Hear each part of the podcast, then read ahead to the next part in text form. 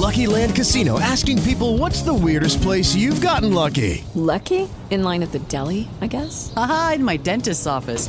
More than once, actually. Do I have to say? Yes, you do. In the car before my kids' PTA meeting. Really? Yes. Excuse me, what's the weirdest place you've gotten lucky? I never win and tell. Well, there you have it. You can get lucky anywhere playing at LuckyLandSlots.com. Play for free right now. Are you feeling lucky? No purchase necessary. Void where prohibited by law. 18 plus. Terms and conditions apply. See website for details.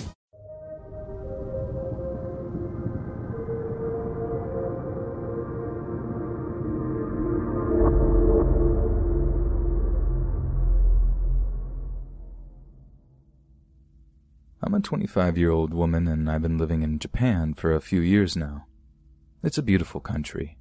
Every bit as fascinating and alien as I imagined, but I do have one major complaint. In rural areas where foreigners are a rarity, Japanese men can become a little bit obsessive when it comes to foreign girls, especially fair haired, blue eyed girls such as myself. I have dealt with quite a few situations where I was way beyond uncomfortable, even one or two where I feared I might be abducted or worse. One such encounter took place a few years back when I was in my third year of my university course. The following was a very brief encounter, but a terrifying one nonetheless. I was studying abroad at a school in Saitama, essentially a suburb of Tokyo, being only 15 miles or so away from the capital city center. I was meeting a lot of new people, making a lot of new friends, getting to really practice my Japanese, and generally having the time of my life. One day, after classes were finished, my friends invited me to go shopping with them at a local supermarket to get things for a nabe party. For those who don't know, nabe is basically a potluck dinner kind of thing. You get some fresh vegetables and cuts of meat, then you put a big pot on a little gas burner before everyone gathers around and eats together. It's a huge part of traditional Japanese culture and a great way to socialize.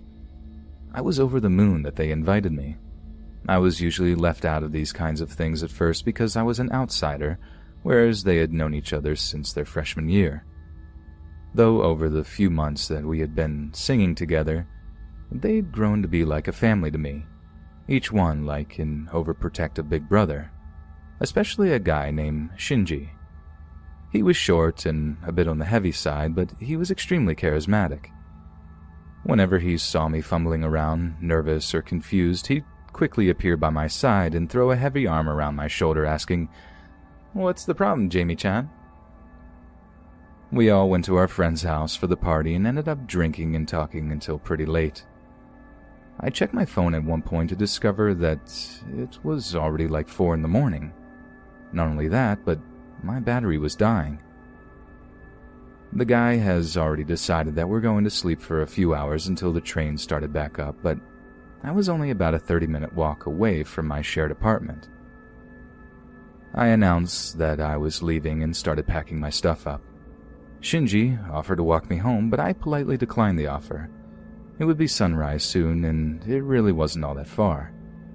I made it to the station safely, only to see a single car parked outside with a man I didn't recognize leaning up against it. He was staring at me. He was much older than me, in his mid 30s or early 40s. His head turned, watching me as I approached the station. I began to pick up my pace a little, crossing to the other side of the street to avoid him as best as I could. But I heard the car door slam and the engine start up. Headlights illuminated me, and he turned to drive alongside where I was walking. His window rolled down. Good morning, Gaijin. He said in Japanese, Gaijin meaning foreigner. Are You walking alone? Uh, no, I'm meeting with friends soon. I replied politely. My word, you speak very good Japanese. Where are you going? I started walking faster, pretending not to hear his last question. You're very beautiful. Can I get your phone number? He asked. I have a boyfriend. It was a lie, but I didn't know what else to say. He then proceeded to drive, and I figured he'd given up, but he suddenly pulled his car over just ahead of me before he opened the driver's door and got out. Come on, let's go home together. He repeated a little more vehemently. Taking a few steps towards me on the sidewalk. I panicked, immediately sprinting into a nearby park. There were only a handful of entrances and exits, all of which a car could not enter thanks to some well placed bollards. I pulled out my phone, immediately calling Shinji. Just my luck, though, he didn't answer. He was probably passed out, still drunk on weak Japanese beer.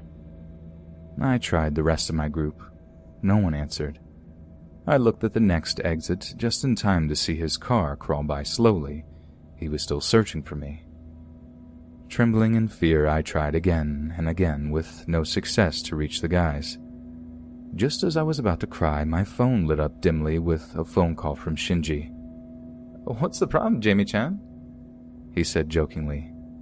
I'd never been so glad to hear those words. In a flurry of words, I explained to him that I was potentially in serious trouble. Though he didn't say a word the entire time, I could practically hear the smile leave his face. In a tone so serious it was almost weird to hear it coming from him, he told me to stay where I was and that he was on his way. But I was already 20 minutes walk away, and I wasn't sure that I had 20 minutes before the guy parked his car and came to look for me on foot. I looked behind me again, just in time to see him drive by that exit slowly, looking through. I don't have time. I'm going to make a break for it, next chance I get, I explained. no, he said. Wait for me. I can run and be there. But Shinji wasn't a runner, not by any stretch of the imagination. There was absolutely no way he could get there any faster than I could. He started to say something more, but my phone suddenly went dark. Dead battery. No turning back now. I waited a few seconds, and there he was, right on schedule. He crawled by the exit, then stopped, waiting for a moment to pounce. My heart was pounding so hard I could hear it thumping in my chest. The sun was starting to come up now, and he had a better view. It really was now or never. He slowly moved forward. I crept out of my hiding spot and moved toward the exit. I poked my head out and saw him turn the corner. I sprinted toward my house and didn't look back. I don't know if he saw me and I was too fast to follow or what, but I didn't ever see the guy again. I immediately put my phone in the charger and called the guys back to let them know that I was okay. But Shinji never, ever let me walk home alone in the dark. Again.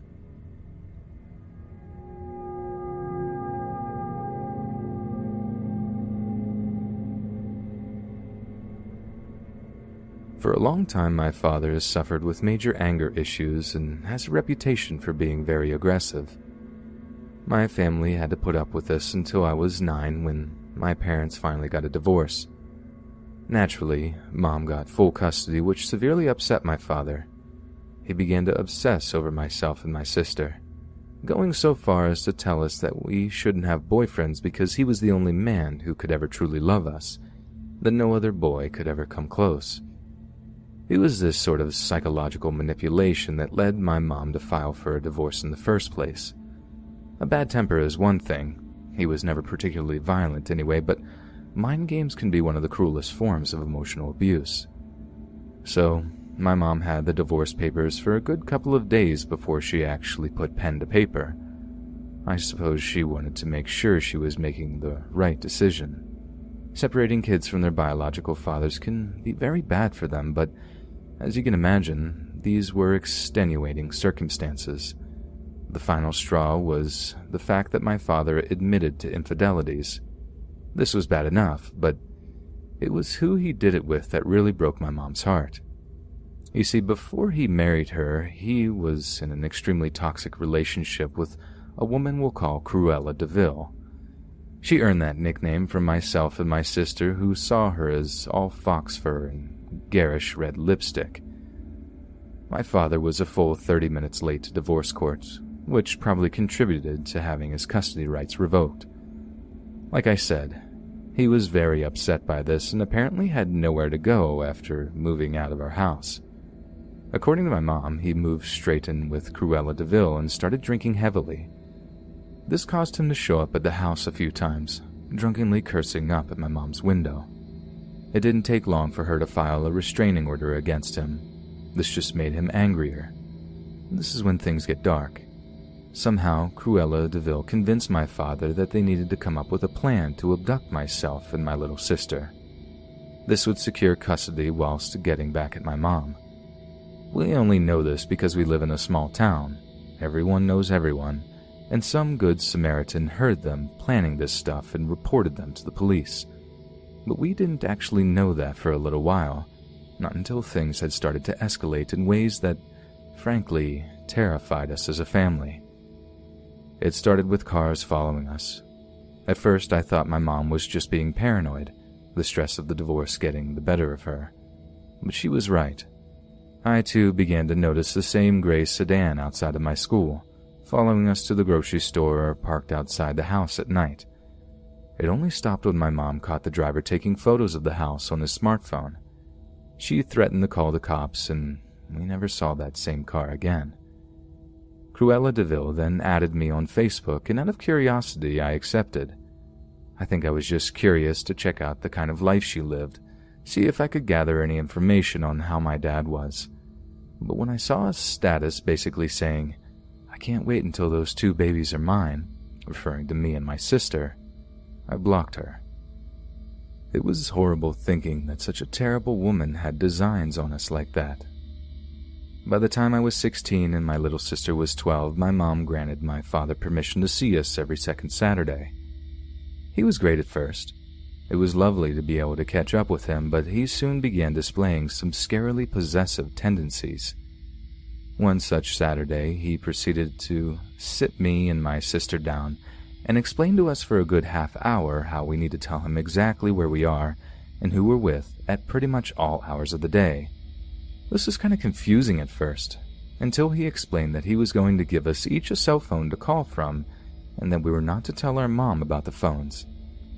I am so glad I had the presence of mind to ignore these requests. I knew that there was something fishy about it, that Cruella would be involved somehow. I was right. They were relying on these calls from secret phones to plan our abduction. This whole thing comes to a head one day when me and my sister took a short walk to a corner store near our house. My sister needed to pick something up for school, and still being pretty young, my mom demanded that I walk her there and back to ensure her safety. After the car following us and the creepy Facebook statuses, I only happily obliged. So we're at the corner store, and I decide to treat us both to an ice cream. We're gazing into the freezer cabinet at the wondrous array of flavors, arguing playfully about which is the best. Suddenly, this rough, burly looking guy appears next to us, smiling at me and my sister. I gave him this awkward smile back, thinking he's just a regular creep, but when he speaks, I know this is something way different. Are you Jerry's kid? He asks. I just nod and wonder who he is. He says you gotta come with me. He's waiting for you. This was a school night, not a Saturday. I knew he was lying. I immediately walk my sister to the store's counter. We pay for her school supplies, then leave without the ice cream we'd been so looking forward to. But outside of the store, sat in a beat up old van, was Cruella de Vil. She'd made a terrible attempt to disguise herself, and I knew it was her, and I swear my blood ran cold as the thought of her creepy Facebook status flashed in my mind. I grabbed my sister by the hand before looking over my shoulder. The burly guy was standing behind us now, and this time, he didn't seem so friendly. I screamed, screamed bloody murder at that creep, telling him to get away from me and my sister. I screamed all these terrible names over and over again, pointing at the guy and watching as he started to freak out. People were coming out of the walls to protect me and my sister. It was such a heartwarming display of humanity even this local homeless dude got up from his doorway haunt to tell the guy to leave us alone. He got into the van with Cruella and they sped off down the street as an actual angry mob was forming on the sidewalk. My little sister was crying by the time I recognized one of my mom's work buddies in the crowd. She'd known us for years and was sweet as can be. She drove us home and we called the cops immediately. This story doesn't really have an ending. My dad is still incredibly weird. He's attending therapy, but he manages to behave himself much better during our fortnightly visits. He's been improving steadily since a certain woman is out of his life. You see, I did get a kind of closure from this whole event. Recently, my dad had to cancel a Saturday visitation because he was attending a funeral. It was the funeral of Cruella de Vil. She'd overdosed, and apparently she had been pushing this on my father, and he stopped taking it when she died. The difference between him now and then is honestly night and day. I thank God he's getting better. It makes me happy beyond words. But that feeling is kind of bittersweet because it comes with the acknowledgement that I'm actually happy that this woman is dead. I'm glad she took a little too much and died convulsing on a grubby carpet of some cheap motel. Sometimes, I feel like if I had the chance, I'd have pushed down the plunger of that spiked syringe myself, just to get a chance at having a normal father again.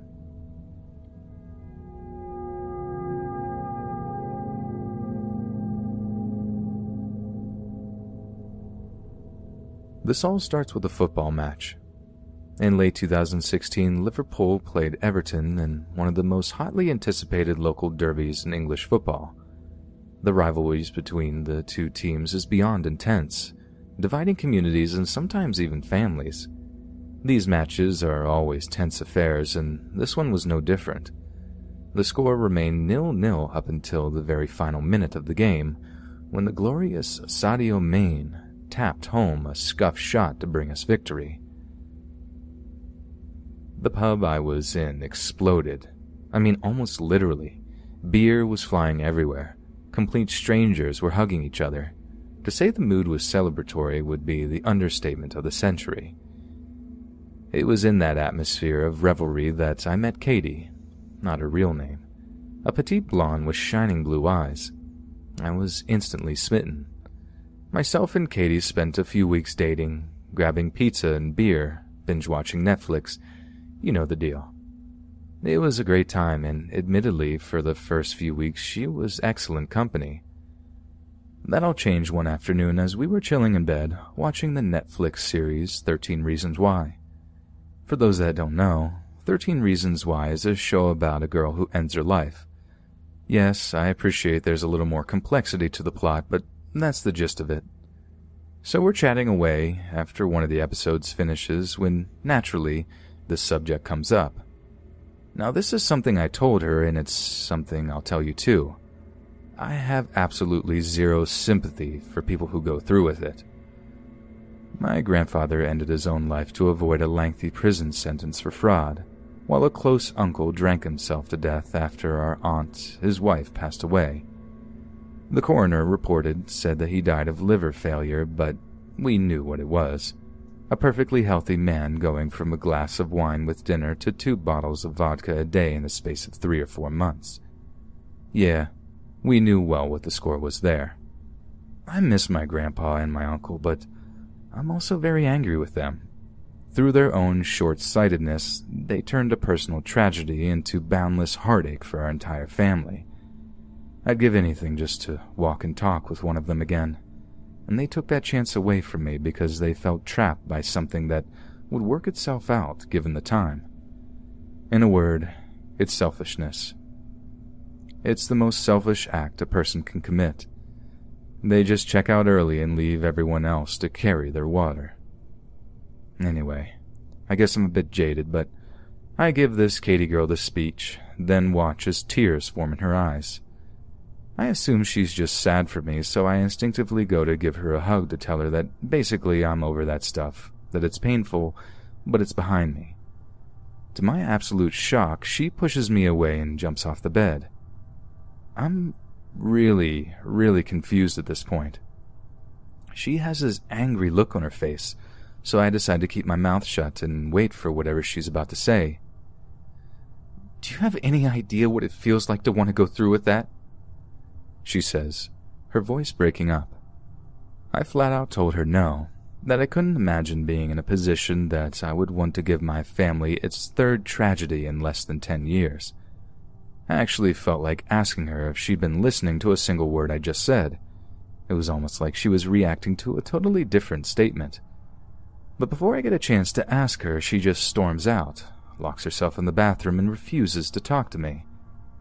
After trying and failing to calm her down, I just get my stuff, walk out of her apartment, never to see her in the flesh again. Yeah, you got me. I said in the flesh. So it's obvious this story doesn't end here. Thanks, Internet. So I hear nothing from Katie for weeks, and I'm glad of it. I'm still really angry she reacted in such a way to me putting my heart on my sleeve, no matter how insensitive it may have seemed. So, when notifications pop up on my phone saying Katie sent a photo or whatever, I'm not best pleased. If it wasn't some sort of apology, I told myself I wouldn't be replying. But life just isn't that simple, is it? The picture message is of an online betting website displaying a whole load of odds on various football matches being played that week. At the very bottom, in the same font and style as the rest of the lettering, were the words OP, not telling my real name, to end my life. 35 to 1. I told her to F off, blocked her number and Facebook, then tried to push her despicable insult to the back of my mind. It wasn't easy, but I just about managed it. A few days later, there's an email in my Gmail inbox from an address I don't recognize. But as soon as I see that it's just a picture file attachment, no words of it, I know who it is. Lo and behold, the picture is the same betting site screenshot, telling me to end my life 35 to 1. I don't even bother replying. Obviously, this is going to happen over and over until she's blocked on all forms of social media. So even though I was in the office, I spent like a third of my workday working through all my social media from LinkedIn to Twitter, finding and blocking this absolute crank from contacting me. Little side note, this meant I fell behind on my workload, meaning I had to spend an extra half an hour in the manager's office at the end of the day, getting moaned at relentlessly about the importance of integrity in the face of deadlines. He ended by saying this amounted to a verbal warning. As you can imagine, I left the office in a very, very bad mood. The day only gets worse at this point. I get home to find my flat's door kicked in, like almost booted off the hinges. Raging, I assume it's some local junkie having burgled me senseless, but I find that nothing is missing. Instead, I realize with absolute horror that all of my stuff is either smashed or sliced up. The TV, Xbox, laptop, everything of value that could be easily sold was utterly destroyed. I get out my phone to call the police, apoplectic that it appears to have been vandals instead of thieving smackheads. Christ, at least junkies would find a good home for my stuff. These idiots just smash the place up. But as I do so, there's a message from an unknown number on my phone. A picture message. I know what you're thinking, and you'd be right. But the only thing that was different from the other bloody messages I got off of that complete psychopath were the odds. OP to end his life, 20 to 1. When the police arrived, I took a selfie of myself and the officers and sent it to the unknown number, along with the fact that I had shared the Photoshop betting odds with them too. I assured who I assumed was Katie that if this stuff continued, then she'd be spending a long time behind bars, that there was an obvious connection with the break in and her messages. I don't know to this day if she got her psycho brothers to do it or paid some local thugs or something as there was no way she did it all that herself. But the thing that really gets to me is that she didn't know where I lived. Somehow, in between finding my various social media profiles, she had actually managed to find out my home address. Nothing's happened since the police called round and I sent her that selfie of myself and some confused camera shy policemen. But I am still planning on moving. There's no way I'm sticking around here while that woman knows where I live, just waiting for the right time to strike.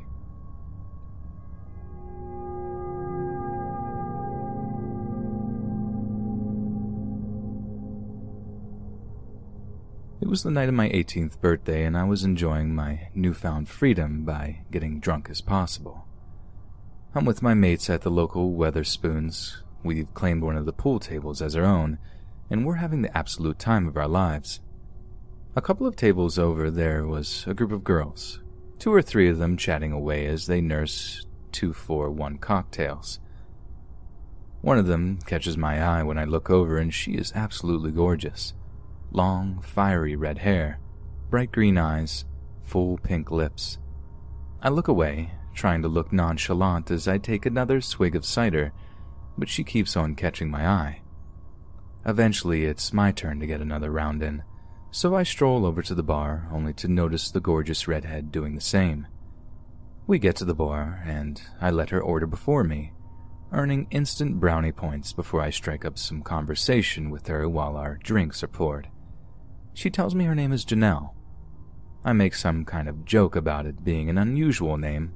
She laughs, and I'm in. Long story short, we ended up going out for a while, always meeting out somewhere, then heading back to mine. Eventually, we drift into actually being a couple, and from there, we start to do more coupley things. And that's when she started acting weird. She starts arguing with me about every little thing imaginable, from not saying hello in the right way to not holding her hand in public. Anything she could turn into a fight, she would. Every argument ends the same way. She threatens to dump me. I coax her back. We kiss. Everyone's happy. After about two months or so, I start getting really sick of it. I do the decent thing. I take her out for coffee to a cozy little cafe, a public place, tell her in the nicest way I can that we're not working out. At first, everything seems really amicable. She said that she understood, and as much as it hurt, if it was the right thing to do, then there we are. But it was a front. She didn't take it well at all, and the way she acted then made her former self seem sane in comparison. The phone calls start, always from a private number, always crying. At first to my mobile, then to my home phone. I know she's faking it because if I don't answer the phone, my parents would have a friendly little chat with her, then hand the phone to me, and immediately it's like this torrent of crying and whining as soon as I'm on the line. Then the emails start. Wall of text rants of absolute gibberish along with threats and pleading to take her back and there are hundreds of them. There'd be days when they'd come every five minutes, my phone buzzing in my pocket almost constantly. I changed my number to try to get rid of her, got a whole new contract with a different carrier, changed my email too. And that stopped it for a while, and that should have been the end of it. Little did I know. I started going online on various forums, games, etc. On one such forum, I struck up a friendship with a girl on there. We had a great time chatting and whatever, and we had so much in common it was completely insane. Not only were we into the same things, but she was this utterly stunning little brunette, like a proper English rose. Anyway, eventually we basically started dating online, having little Skype chats for hours. Things started out well, but over time she got a bit too clingy for my liking. She'd ask where I'd been if I was a minute late, or got jealous if she'd seen a picture of me on Facebook with another girl. She got upset at the slightest thing, or angry if I mentioned another girl's name. Even if it was, oh, Maria said she liked my work, when Maria was the lecturer for my course. Eventually I got fed up, dumped her, and we had a nice clean break.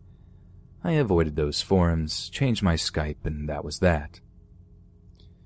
Not learning my lesson at all, I went on different forums, found another girl, and got to know her too. This was a tan blonde, all breasts and legs, an incredibly sexy Australian accent. She liked most of the same things I did, with enough difference that we could teach other how to do things, how to appreciate things, how to like things. She was laid back too. Compared to the latest ex, she was a breath of fresh air. If I got on Skype half an hour later than I'd said I would, she was cool with it. Eventually, I talked of meeting her. Though it was a long way from England to Sydney and expensive as anything, I was willing to fly to meet her because I wanted to see her face to face, to see the places she told me about, to go to the clubs and bars and restaurants she told me she loved. I wanted to hold her in my arms and kiss her and actually have a proper girlfriend again. She immediately broke up with me, saying I'd only be disappointed with the reality. Then came the latest girl. She was American, brunette, something of a rock chick, completely different to my usual kind of girl. We met on some chat site I used when I was bored, got talking, swapped details, etc. She introduced me to a ton of music I'd never even considered listening to, and I did the same for her. If I complained about something, she told me to man up. If I turned up late, she told me it was fine because time is something the man makes us believe in. She was the coolest girl I'd ever known. Again, we dated on Skype. Again, we talked about meeting. Again, she broke up with me, saying that it had all just been in fun or whatever. It was cool. It was amicable and fine, and that was that.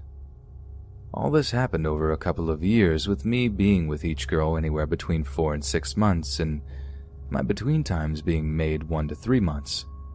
I was a quick worker and all about the rebound. Anyway, I came back to my hometown for the holiday. I was wandering along the road when who should I see but Janelle of all people? Rather than avoiding her, I carried on walking.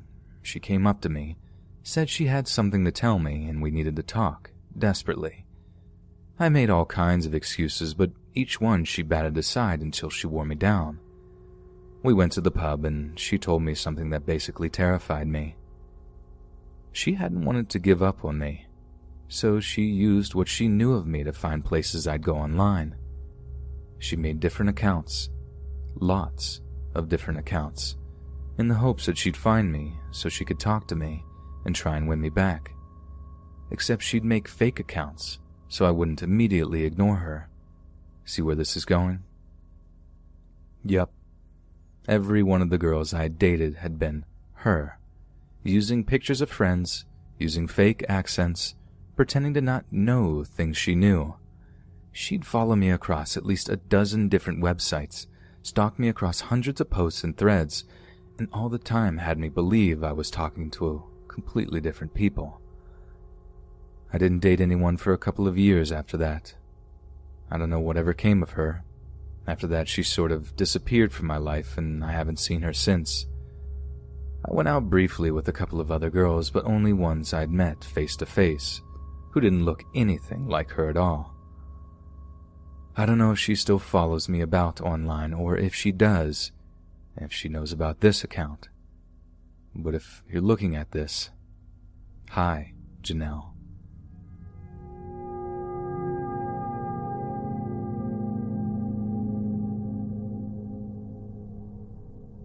The following is taken from a Reddit comment left by a deleted username on a post from a young lady who is suffering at the hands of a stalker.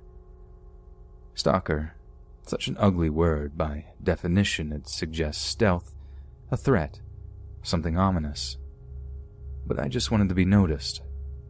There are so many beautiful girls out there. I see them every day, but they don't see me. And I want them to see me. I think you should be grateful that this person has chosen to only pursue you online. They're not trying to be threatening or trying to scare you, they're simply trying to gain your attention, the attention you so wantingly squander on brain dead, drooling chads who want nothing more than parts of you. People like us are different. We want all of you. Every single piece. I prefer the word passionate to stalker. I mean, can you not see how much passion this person has? How much time and effort they've taken to finding you on all of your social media? You should be flattered. Not complaining to a bunch of other Stacys on Reddit how fortunate you are to receive such attention but I do feel like he's made a few mistakes in his approach. I pursued a handful of girls over the past few years, admittedly to no avail, but the thing I learned was that a guy should learn to take joy on the subtle things. Just knowing where your potential soulmate is at any one time, learning and mapping out her schedule so you can be there at a special moment in her day, all the while she's totally unaware of your presence. Things like that make you feel smart. They're a rush. He's also making no attempt to mask what he's doing. Reaching out using his own personal social media profiles is a huge mistake. If I could, I'd recommend creating a fake business page that suits her interests. Pad the page out with fake posts. Maybe pay one of those Chinese like farms a few hundred dollars to make the page look even more legit. Then, boom, once she's liked it, you break past her privacy wall and can view all of her posts. All those little check ins, photos of friends and family, it's so nice to get to know your girl's parents before you meet them. That kind of thing impresses a girl. Another good way to gain access to your girl's possessions is to fake a burglary or break in. Now, this is very risky, but if she happens to live in the inner city, this is definitely a feasible manner of approach. The cops already have a list of usual suspects they're going to turn to. Why on earth would they suspect a mid 20s community college student who lives in his mom's basement like 10 miles away? They won't. Not unless you've contacted her with your own social media, that poor, desperate fool. If he hadn't been so rash, he could have smashed his way into your apartment while you were at work. The rougher the better. Junkies don't do lockpicks grabbed a few electrical items to mask the scent, then helped himself to a fistful of your dirty panties. Trust me, a few pairs of underwear go missing doesn't even register when your $1,500 MacBook is missing. And how often do you lose underwear? Yeah, that's what I thought. I feel like one of the more upsetting things about this post is that the guy is out to hurt you or something. He's obviously smitten with you why would he hurt something he clearly loves? I mean, occasionally I feel like if I can't have someone, no one should. But rarely do our kind act on such urges. They're mostly born out of frustration. Like, have you ever even tried talking to this guy? Asking him to stop? From what I understand, the only communication you had was when you were very rude to him. And I don't think this is the kind of situation that you want to escalate so that your pursuer is angry or contemptuous. Like I said, you should be grateful such a passionate person is reaching out to you. We're passionate, not monsters, not by any stretch of the imagination.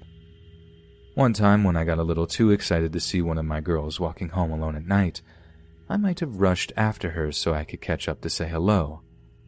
Obviously, this wasn't a brilliant idea, and she got so, so scared. But I'm not the kind of guy to give up easily. Not when such a fruitful opportunity presents itself, so I kept running, following her into a dark piece of parkland. She shouldn't have been wearing such silly footwear. Heels are definitely not designed to run in. So when she tripped and landed in the dirt with a horrible thud, I couldn't help but laugh. I know, hardly gentlemanly of me, but the way she fell and twisted her ankle was just hilarious, like something out of a bad horror movie. When I approached her, I was too out of breath to really say anything, just stood over her, admiring how pretty she looked in the moonlight. She was crying, but it didn't bother me. Nothing could have ruined that moment for me. Nothing. I kneeled down to, I don't know, hold her or something, comfort her in that moment of pain, but she begged. She pleaded with me. Please, don't. And that's all she needed to say. Please. I'm not a monster.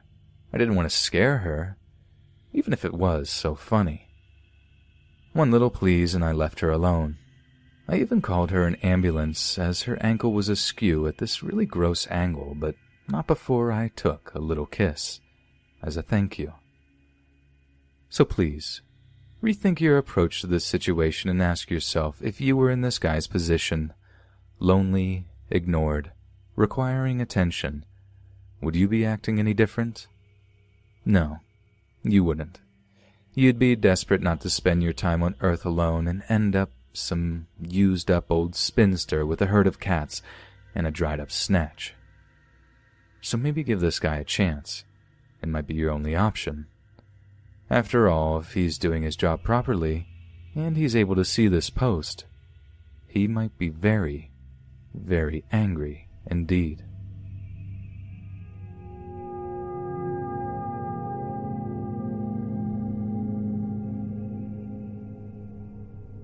Of all the new mediums of entertainment to come out of the digital age, streaming has to be the most interesting. Raw, candid footage is beamed all around the world while faceless strangers tune in to watch anything from cooking tutorials to gaming sessions, and even some seedier content. This has caused a cosmic shift in how younger people consume media. Traditional forms of entertainment, be it movies or TV shows, are being increasingly neglected in favor of content that provides a considerably more interactive experience. What's more, viewers can contribute financially to their favorite streamers, giving a sense of purpose, belonging, and community that aforementioned media mediums simply cannot offer. For example, streamers who play video games online often invite certain viewers to join them in their favorite game, even further breaking down the barriers between creator and consumer. The benefits and rewards are obvious. Some streamers who began streaming games like PlayerUnknown's Battlegrounds or Fortnite just a few years ago in their mom's basement are now self-made multi-millionaires thanks to advertising revenue, sponsorship deals, and subscriber fees. But little is spoken of the negative aspects of putting one's personal life on public display. While the relationship between creators and consumers is mostly a healthy one, there comes occasions where the boundaries of that relationship are crossed, when admiration and affection become obsession and possessiveness. And this is the story of Bianca Devins. Bianca Michelle Devins was born in 2002 in Utica, New York, and grew up there with her stepmother, Kaylee, and sister Olivia. By the time she is 17, she is a petite, pretty young lady with dark brown hair and eyes so dark they're almost black. She loves fashion, Chinese food, and any movie starring Brad Pitt. An interest in fashion led Devins to the photography app Instagram, and naturally it wasn't long before the teenager was taking pictures of herself and posting them to Instagram, earning herself over a hundred thousand followers. Her niche seemed to be the pastel pink hair dye and anime ooh chick that Instagram seemed to find irresistible and Devins soon branched out into other corners of the internet such as 4chan and Discord. This is supposedly where she met Brandon Clark. Despite a claim from the sister Olivia that Brandon Clark was a friend of the family, Devins repeatedly referred to Clark as her internet boyfriend, and sources insist that they had only met a handful of times. What's clear, though, is that Brandon Clark was under the impression that he and Bianca were dating exclusively, and was heartbroken to discover that Bianca did not share his devotion. In his heartbreak, Clark began spying on Devins, tracking her down in public, creating embarrassing spectacles of himself by begging for her return. In her Discord server, using the name Oxy, Bianca posts cryptic, caveated apologies for hurting those close to her as a result of her own selfishness. It is widely believed that this is referring to the breakdown of her relationship with Clark, Subsequent unconfirmed rumors began to circulate that Devon was increasingly dabbling in hard drugs and BDSM, and was selling nude photographs of herself to fund her new habit. Perhaps most disturbingly, there are reports that Devins recorded an illicit tape with a member of her Discord server. The footage spread like wildfire online message boards and forums, but due to her being a minor at the time of filming, the New York State Police intervened and her online presence diminished considerably as a result. After a brief online silence, Devins broke the news that she and Brandon Clark would be attending a concert by Canadian singer Nicole Dollanganger. The concert would take place in their hometown of Utica, so on the night of the performance, Clark picked up Devins in his SUV and drove her to the show. Clark can be forgiven for thinking that this was some kind of date night, two young lovers attending a performance of ethereal, romantic pop music together. But again, this was simply not what Devins had in mind. Messages on her Discord server reveal that whilst attending the concert, Devins met up with another, different boy, reportedly holding hands and kissing him in full view of Brandon Clark. However, the interaction didn't end there. The trio returned to Clark's SUV to smoke cannabis, with Devins sitting in the back seat with her new boy, sending a clear message to Clark. This must have been objectively humiliating for someone who was surely already feeling insecure about the rekindling of the romance. But what happened next is almost unthinkable. The next day, when Bianca Devins failed to return home, her stepmother began to worry. She called around Bianca's friends, but none had heard from her or Clark since the previous night. It's about then that Devin's stepmother called the Utica Police Department to report Bianca missing. Yet, around the same time that these phone calls are taking place, an Instagram account with the username Yes Juliet posts a teaser of a new Lil Peep album that they supposedly have exclusive information on. Hype begins to build in the year and a half since the musician's accidental overdosing interest in him has skyrocketed, but the following posts do not concern a new record.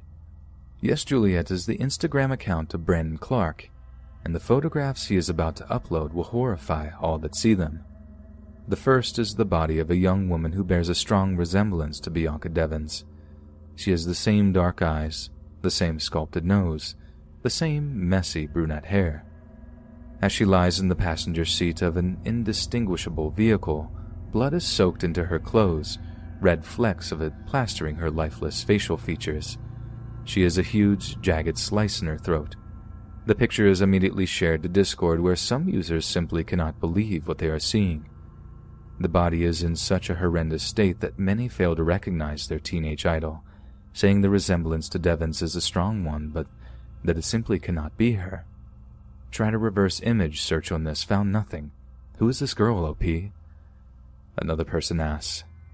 The next photo shows a green tarp on the floor of a forest, the clear shape of a lifeless corpse underneath it. The caption reads, I'm sorry, Bianca. But this is somehow still not the most traumatic of all the photos. The next takes that title easily. Brandon Clark proceeds to upload a photograph of himself, his head resting on the covered dead body of his former lover. He has cut his own throat. His lips are pursed with pain, the color draining from his face. The wound to the left side of his neck, the same side as the fatal wound that Bianca suffered at his very own hands. Ashes to Ashes reads the caption. Little is known about the investigation other than that Brandon Clark has been charged with her murder. How he came to survive this attempt is open to speculation. Perhaps a jogger or dog walker came across the grisly scene and called for medical help. Or perhaps Brandon Clark is more cowardly than he is dastardly and called for his own ambulance. He was, after all, posting pictures of himself in his dying moments via smartphone. It's no great leap of the imagination that he was simply afraid to die and hit 911 himself. Bianca Devins lived her life online, and no doubt it enriched her life for a while.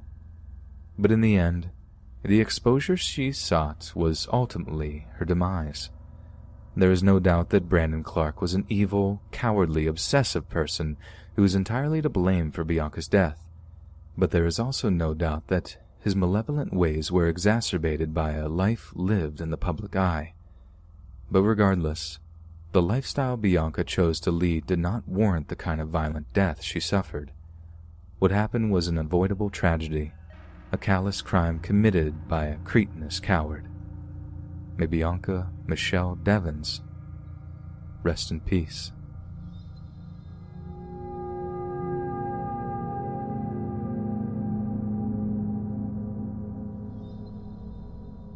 It all started with a Reddit comment.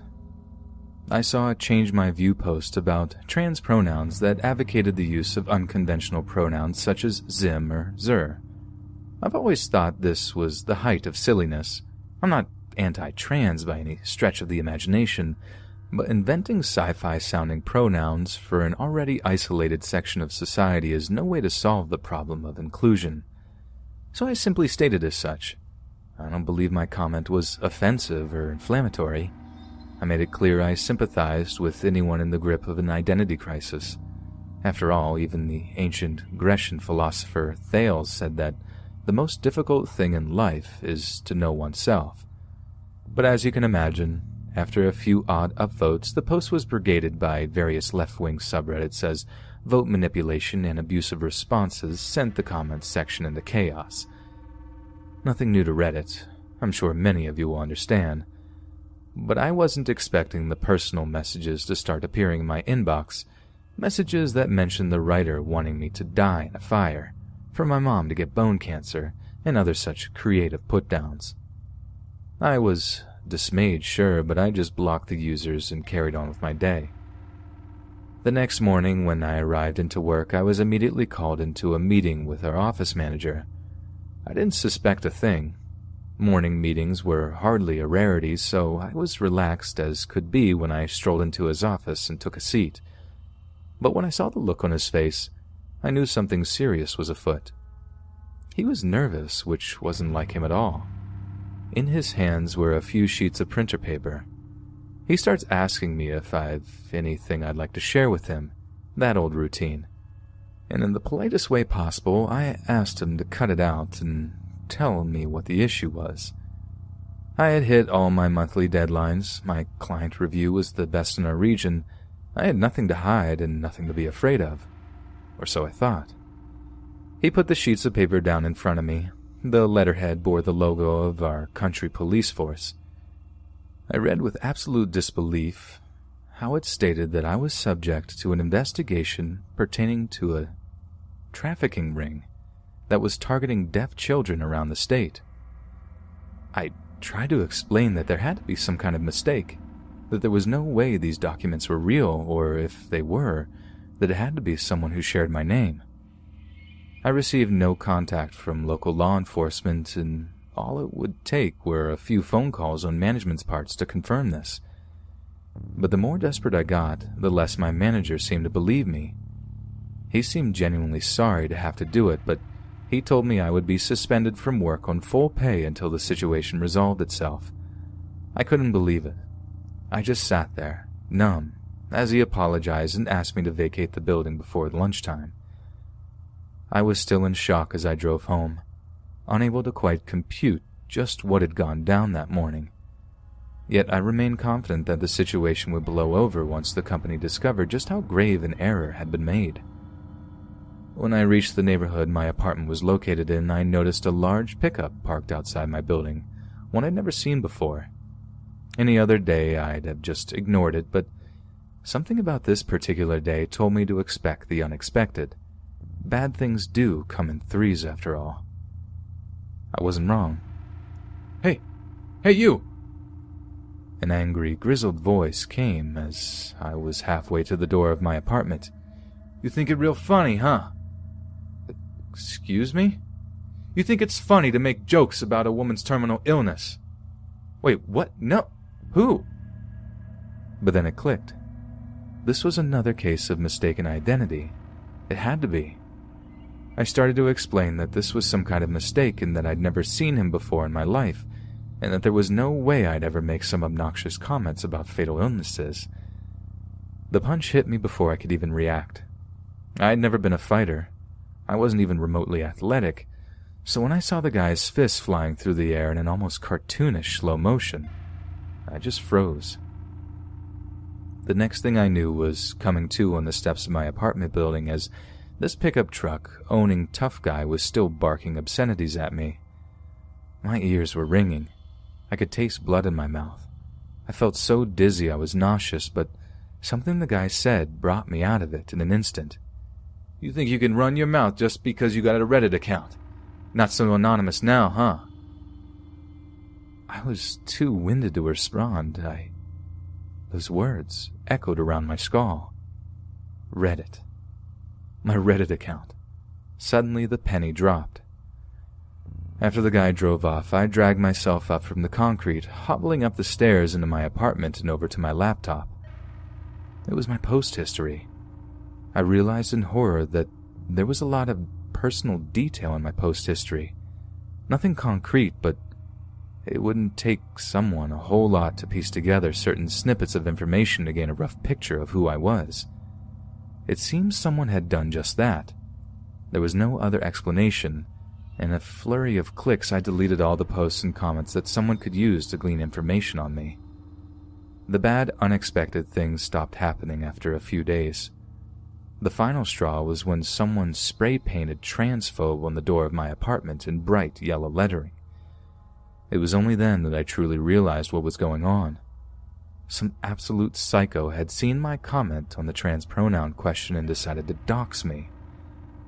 I'm still not 100% sure how they managed to, or the extent of the doxing, but I know things started to calm down once I moved apartments and cleared my name with the local police. I suppose the lesson from all of this is to be very, very careful just what information you release online. There are some very unsavory people out there who, despite their claim of moral superiority, are nothing more than hateful, spiteful stalkers.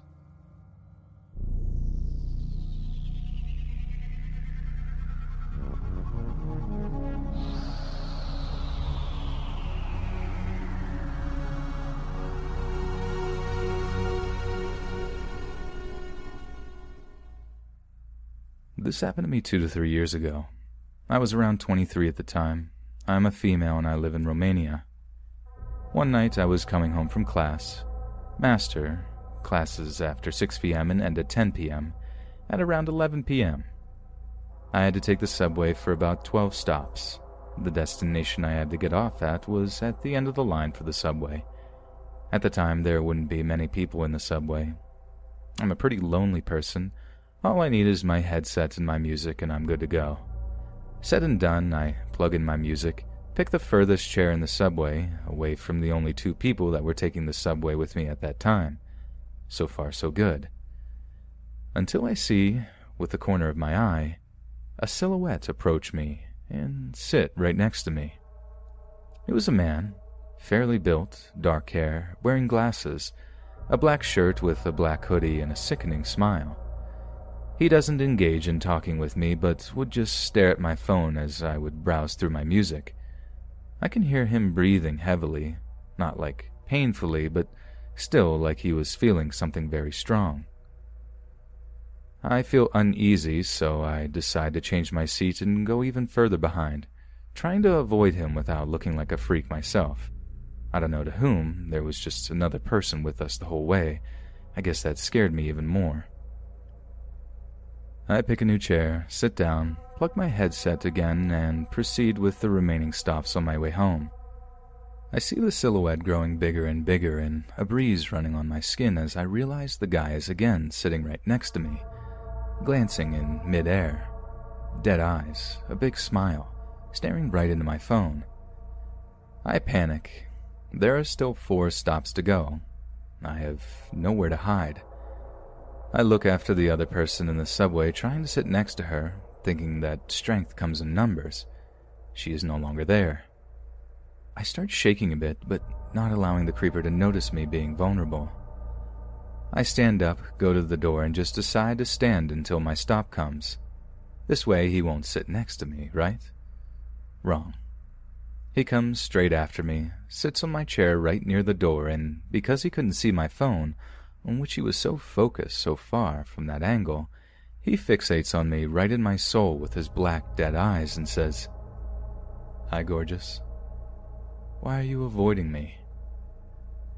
I'm freaking out as I look at my phone, trying to call my boyfriend or message him, and he stops me by saying, I know no one will help you. You would have sent an SOS message by now, and I know you didn't. That moment that I realize I'm cornered, he's been focusing on my phone to see who I was talking to, trying to figure out if I panic, trying to see if I would ask someone for help. He cornered me bad. I had the luck to reach my stop as I would delay any reaction or ignore him so that he would repeat whatever he wanted to say. I drop off and run for the exit, not looking back. I get out at the surface and I don't see him anymore. At this moment, I put my phone in my purse and realize I had pepper spray with me all along. My heartbeat comes back to normal as I know I at least have something to defend myself with, but still a long way to get home, and who knows if he is alone or not.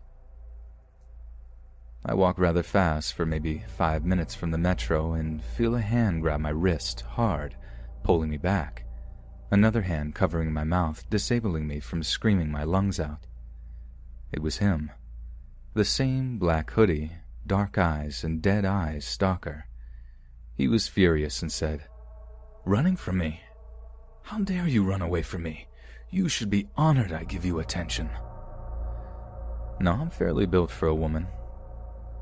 80 kilograms and 1.75 meters tall, so I guess he thought men don't find me beautiful or something and should feel blessed a creep like him stalks me and tries to hurt me. Now my phone is in my bag. I can't call the police. I can't reach for the pepper spray. I panic. I can't punch him in the crotch. I can't scratch him as I don't have long nails. His hand is still on my mouth. What do I do? I did the most desperate and disgusting thing I could think of just to save my life. I played along. I used my other hand to touch the inside of his thigh and mumble, I'm sorry, while his hand was on my mouth.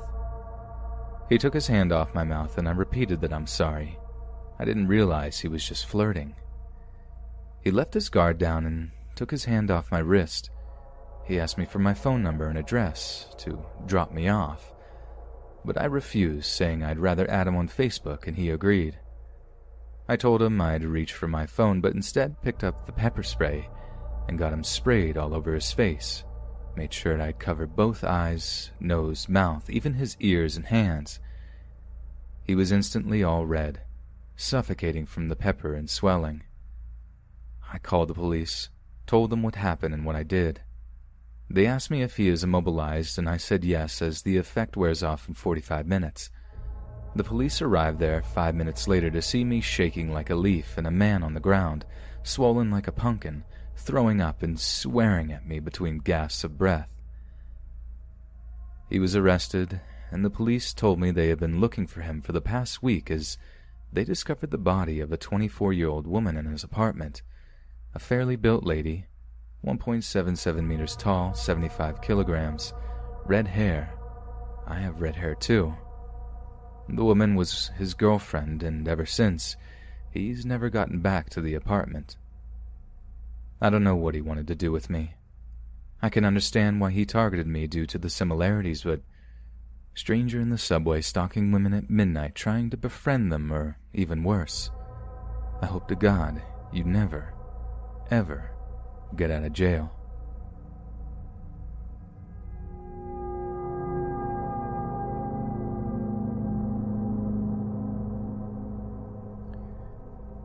This story happened when I was 12 years old. I'm a female and 25. The story I'm about to tell you might not be as scary to most, but for me and my parents, it was. I remember it was a Saturday night around 9 or 10 p.m. during the summertime. I owned one dog at the time. His name was Benny. My parents decided that night that they feel like going for a walk around the block, walking Benny, and asked me whether I wanted to join them. I said no because I wanted to play PWI on my PC, Perfect World International. My parents were okay with leaving me alone since the walk wouldn't take longer than 30 minutes tops. As my parents would get dressed to leave the house, I logged in PWI and looked around in my guild and global chat to see if anyone was on. For some reason, no one was, so I decided to join my parents. I get dressed, I put Benny on his leash, and we all leave. I'd like to mention that I lived in an apartment building that had 10 floors, and we lived on the very first floor. Not sure how to explain, but you have the basement of the building and then the first row of apartments. Basically, you enter the building and are already facing apartments. I lived on the very first one. I remember always hating that because whoever would pass by our door, we would hear them at any time of the day or night. Whoever was lurking at night, we would hear them. It was somewhat eerie to live on floor zero. We leave the house, my dad closes the door. We had three keyholes and a steel bar that would lock the door from the inside. The bar covered half of the door. Precautions were my father's obsession. We exit the building and enjoy our walk. After 15 minutes, we realize the wind has changed from warm summer wind to incoming storm wind. My mom makes the call to go back home as Benny already did all his duties, so we all return. We open the building door, climb the five stairs to our door, and attempt to open it. And my father does the following unlocks the first three locks, and then attempts to unlock the metal bar that holds the door locked. At that moment, my father pauses, turns around at us with the most serious face I've ever seen on him, and whispers us to call the police and ring the neighbor's door. My mom goes to the second apartment, and the neighbor, who I'll call Ted, comes out asking my father what happened. My dad whispered to him, covering the see through hole of the door Someone's in our house. He or they are holding the door. Please stay here with my family, and I'll attempt to open it. I'll be back. After saying that, I see my father rush, all by himself, around the building in the dark. I say dark because we didn't have a street light on the side of the apartment facing the block garden. My dad disappeared into the darkness. I go outside too, not following him too much, but only to hear if he's in trouble. He's my dad. Don't judge me. As soon as I get out, I hear him shout, Hey, you! Come back! Who do you think you are? I called the police. At the same time I hear him shout, I look at Ted, who manages to open the door and enter the house. I go after them and enter my house. It no longer felt like my house. In just 15 minutes, while we were walking, the home invaders made a complete mess of our place. All our shelves and wardrobes were pulled out, our clothes scattered all over the house. Benny's dry food was all over the floor, indicating they must have tripped in his bowl, probably not knowing we owned a dog. But what scared me most was how organized they were. I say they because after seeing the disaster that was left behind, we knew it was impossible for just one person to hold the door, steal, and organize what they would want to take with them. I say organize because the thieves put in our living room all packed and ready what they wanted, but couldn't steal. On the couch, they placed our laptops, one of our TVs, my father's collection of coins, our phones, chargers, wallets, and even my father's camera. He's a photographer, and that week he had to attend a wedding. They didn't have enough time to steal all of that, so they just settled with some of my mom's jewelry and some pocket money. After seeing this, and my silly child mind, I rushed to my room to check my piggy bank. I always saved up money from whatever chores I did. It wasn't much, but it was my work and savings, and at the time I thought they stole it too. When I entered my room, I see the metal bars covering my windows are cut open and my window broken. This is how they entered through my room. My room is the only room facing the side of the building and the one most secluded from view. Needless to say, I never felt safe in my own room in which I had to live for the next ten years of my life until I moved in with my fiance. The police arrive. They start throwing white dust, I have no idea what that is still to this day, all over our house to find fingerprints. They take pictures, take our statements, analyze my room and window. They were unable to catch the home invaders, but were able to tell us that this invasion was not the only one in our neighborhood. During that month, another four houses were broken into, one of them being the home of a cop, not related to the cops at our home. They told us that the invaders analyzed their victims, learned their schedule, even knew where their children's rooms were as they seemed to be entering the house through the children's windows. All the families affected by them had children. They did not expect us to be back that soon and panicked. Hence, one of them was holding the door with his body so that the others could flee. The person after which my dad was shouting was probably the one holding the door and escaping last through my broken window. I don't know what could have happened if I didn't change my mind and give up on raiding for gears and PWI. I would probably have come face to face with these invaders. I'm happy I didn't, and I hope to God I never meet them. Ever.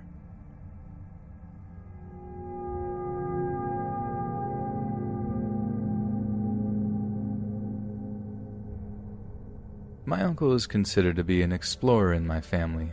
He loves to travel, so much that he'll venture to the strangest or most dangerous countries in order to fulfill his very long bucket list. So in 1991, after the Soviet Union fell and travel restrictions began to dissolve, he jumped at the chance to go. He used all of the money he'd been saving, as well as some sophomore year college funds, to be able to buy the plane ticket, despite the disapproval of his mother. Knowing she couldn't stop him from going, she bought him a special pouch which was able to hold his passport, money, and other important documentation. The reason she liked this pouch so much is because it was supposed to be placed under the clothing, specifically below belt area of the individual's jeans. This made it so the person could hide important items to deter pickpocketing or overall theft. He disliked the pouch, insisting he would use his small backpack with an assortment of travel items, saying it would be much better than a hidden pouch. So, after much arguing, he hesitantly took the pouch with him. This becomes important later in the story. When he arrived at the Domodedovo Moscow airport, he noticed he was attracting some very disgruntled, mean glares from some of the people around him. He also noticed that any time an official would check his passport, they would always look at him like he was crazy for visiting. After going through various customs and random checks, he finally was released into the city, making sure to store his passport in the pouch he so reluctantly took. After exploring Moscow for the rest of the day, he finally made it to the small, dainty looking hotel, describing it as if there were strong winds, this place could have easily fallen over. After checking in, he decided he wanted the savory taste of Russian vodka, so he sat at the small hotel bar, asking for a drink in very bad Russian. As the bartender poured his vodka, a well dressed man, one seat over, looked at my uncle up and down with curiosity and then laughed. Need to work on your Russian, mate. This man clearly had an Australian accent. My uncle looked at him with excitement and surprise. This man was the first person he's met that spoke perfect English and didn't give a nasty glare. You're from Australia, I take it. The man looked at his drink. That's right. Bloody glad I am. I have to say, you got balls coming here. He chuckled. I don't like Americans very much. My uncle, of course, knew this. Russians and Americans did not get along quite well, especially after the Soviet Union fell, but that didn't stop my uncle from traveling to Russia. Do they glare at you? My uncle asked. The man looked at him and smiled. Not at all.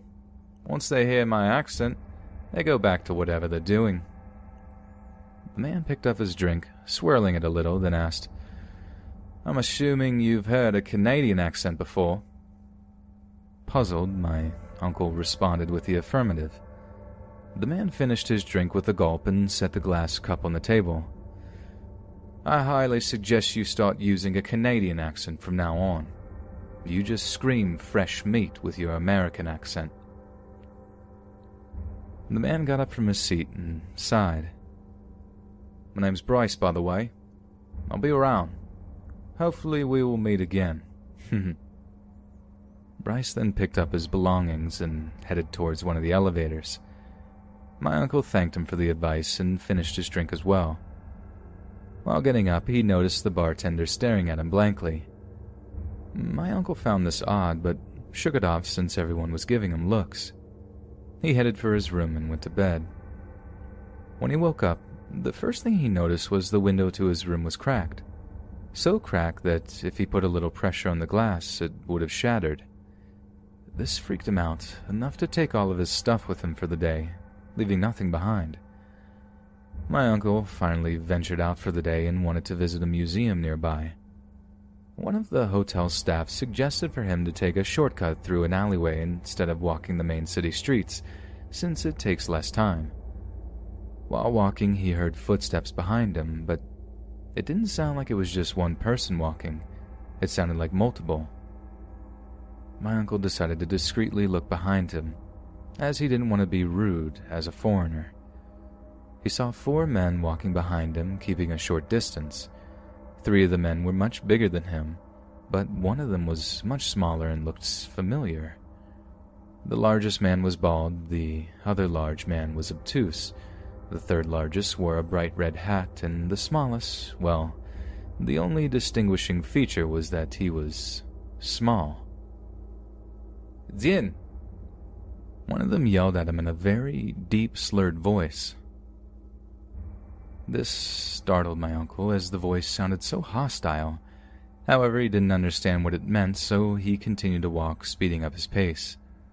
The man continued to scream this in a hostile manner, very slurred and sometimes incomprehensible. My uncle realized that this man was most likely drunk, and if he was drunk, the probability of all four of them being drunk was also very high. When making this conclusion, my uncle decided he needed to get out of that alleyway immediately, as he did not want to speak with a group of large drunk men. Before he could look back again to see how far behind they were, he felt a strong, painful grip on his shoulder, and before he knew it, he was thrown against the wall. Disoriented from the impact, he attempted to get back on his feet quickly in order to try to escape the situation. The largest man grabbed his shirt collar and lifted him up, pinning him on the wall. This man looked very angry and stunk of alcohol, similar to the other three men that surrounded him, the smaller one holding a large bottle of booze. When he looked at the smaller one, that's when it hit him. It was the bartender from last night. The one gripping his shirt collar moved closer to his face and slurred, Look at me when I'm talking to you. Terrified, my uncle stared at him. The obtuse man looked my uncle up and down an inch closer. He smelled like burnt cigarettes mixed with a strong alcohol odor. I like your backpack, comrade, the man garbled. Where did you get it? Great, my uncle thought. I'm going to be robbed. The largest man tightened his grip and pushed him harder into the wall and screamed, Answer him when he's talking to you. In the best Canadian accent my uncle could conjure up, he stammered, Oh, this, uh, oh, uh, I got it as a gift, uh, from my mom. He was shaking at this point. He was so scared. Canadian, are you? The man with the bright red hat asked. He leaned forward and sniffed my uncle. I'm surprised you don't smell like maple. All of them laughed at the joke. My uncle stayed silent, proceeding to look at the bartender for help. The bartender, who seemed to be the most drunk out of everyone, pointed at him and shouted, I don't believe you. You're an American, aren't you? I know it, you liar. I heard you before. You're not a Canadian. I know you're American, you freaking liar. No, no. The obtuse slurred, looking at the bartender.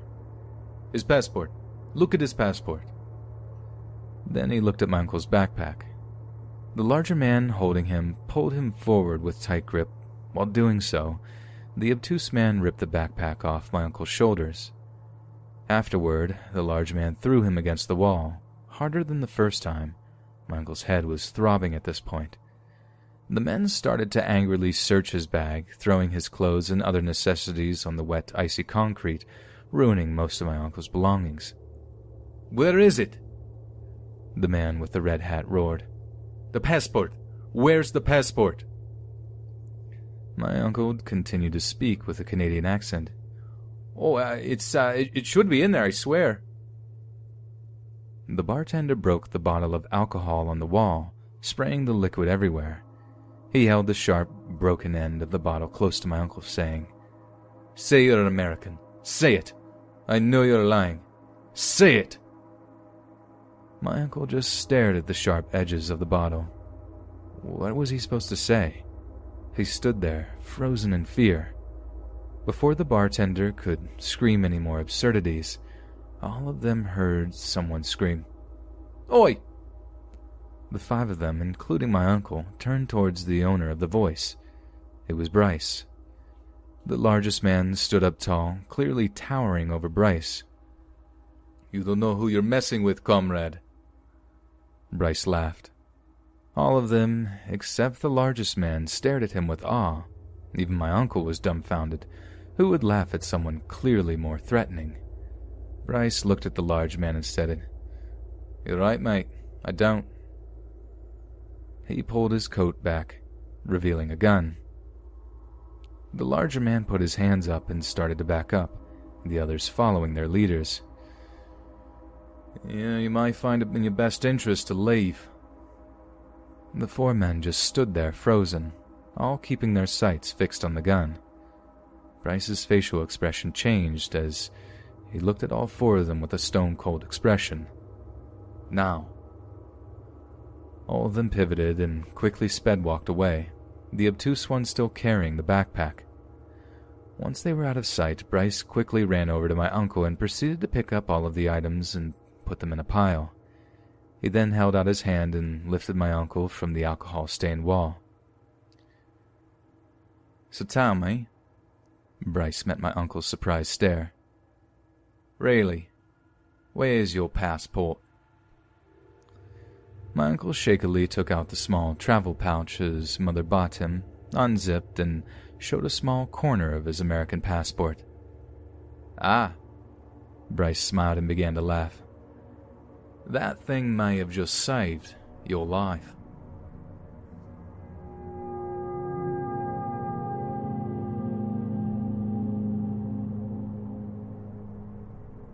I would say that I live in one of the most unsafe cities in the U.S., that being Chicago. Although the South Side where I live has a lot of crime, I live in a community that consists of a lot of police officers and firemen, so I have the luxury of not being constantly concerned for my safety. From time to time, people wander in from the surrounding less safe neighborhoods to rob or rough up some kids, but it is far and few between. For reference, I live in a really small house that I rent. I'm a 21 year old female. Along with my two younger sisters and my mom, live here alone. Occasionally, I will have my boyfriend over, but it is rare that men enter our house, and we have a dog. Around April, my mom tells me that her and my sister saw a man walking up and down the block with a black hood up, and I should be on the lookout. My mom grew up in one of the bad neighborhoods of Chicago, and as a result, she is often paranoid about dumb stuff, so I just ignored it. The next day, I pull up to the front of my house and I see a man in a black hood standing next to my neighbor's garbage cans. I can't see his face, but he has a bigger build and around an average height. He had a bag with him, and you can tell he was just trying to seem normal. As soon as I saw him, I got a huge sinking feeling in my stomach and I felt nervous. Luckily, my boyfriend was with me and he started to briskly walk away as we were exiting the car. I tell my mom and she gets more freaked out. In this rush to leave, this man left the bag that he had with him. As I look inside, I could see a bunch of snacks, some half eaten and some unopened. This creeped me out. What was this guy doing? eating snacks and watching my family. Fast forward a couple of hours and it's dark now. My mom is thoroughly paranoid, so she keeps looking out the window to make sure that this guy isn't creeping around anymore. At about 8, I hear her scream for my boyfriend and I to look out the window. We come running over and look out to see the black hood guy across the street staring directly at our house. He has his hands deep in his pockets and he is clearly looking into the house. My mom calls 311, the non emergency number, to report it. As the cops pull up, the man walks fast down the alley. I figured that an innocent person would just stay and talk to the police. The fact that he keeps hiding his face and running when people see him has now sufficiently scared me. As the night goes on, we continue to see this man walking or staring into our house. We keep calling the police to report it, and every time they show up, he evades their questioning by walking or running away. This goes on until 2 a.m., and the police eventually tell us they'll keep circling. The next day, we see the man walking around our house again and staring into it. At some point, the neighbors start to notice too, and they call the police as well. After a week of this guy, he eventually stopped coming around. I'm so thankful for my neighbors who made him feel watched and therefore leave. Now I'm always worried when I come home late at night or that he may be following me. After all, the hood prevented me from seeing his face. For all I know, he might be following me in the public and I have no idea. All I can say is that he has definitely made me hyper aware of my surroundings.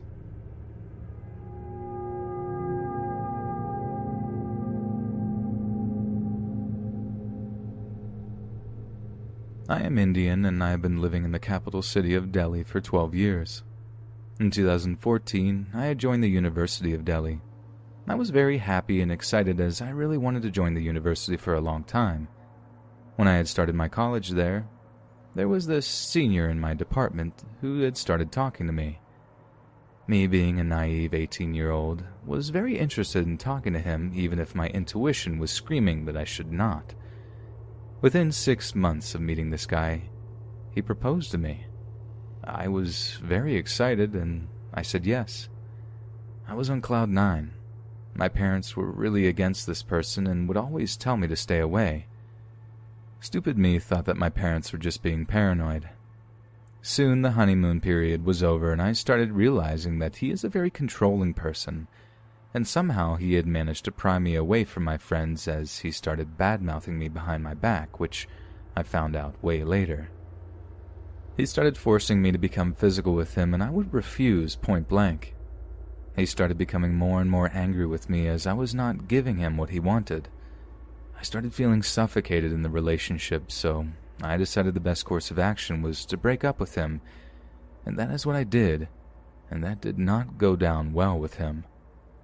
Within a week of our breakup, he contacted me again and sent me an edited picture of which I was completely naked, and I was horrified. What he said later scared me even more. He said if I don't give him what he wanted, he'll begin circulating all the pictures that he had edited among all the people of my department. I was scared. He said he wanted a physical relationship and wanted me to move out of my parents' house. I was really scared and showed all the messages to my parents, and they managed to contact his parents and told them to keep him away from me, and I blocked him on all the social media platforms. I was really happy for some time. All these events had taken place in my first year of college. When my second year started, I realized he had said horrible things about me, and most of my classmates were very hostile towards me. I really loved my course, and the only thing I did was go to college and come back. I was miserable. Soon I saw that my ex Anna's brother had started to follow me on my way home in the bus that I took to go home, as the route I took was exactly in the opposite direction of his houses. I ignored this occurrence once or twice, thinking that he might be going the same route as me to meet someone, but when he started doing this at regular intervals, I got scared and told my dad about it. So the next day of college, I was told to inform my dad when I left the college, and he sent his driver to the bus stop from where I got my bus and confronted the guy about his intentions, and fortunately, the guy ran away. But he created a fake profile and got a new number and started contacting me again. And my parents were told, and they were beyond angry. They filed a case against him, and his family was also incredibly angry at us. They would try and harass me on social media. Because of all the proof I had, he got a restraining order and had to sign an affidavit that he or any of his family members could not contact me directly or indirectly, and that he would delete all the photos and could not talk about me, be it positive or negative. This incident affected me so badly that I had to be hospitalized for two months and had to take antidepressants and mood stabilizers for over a year.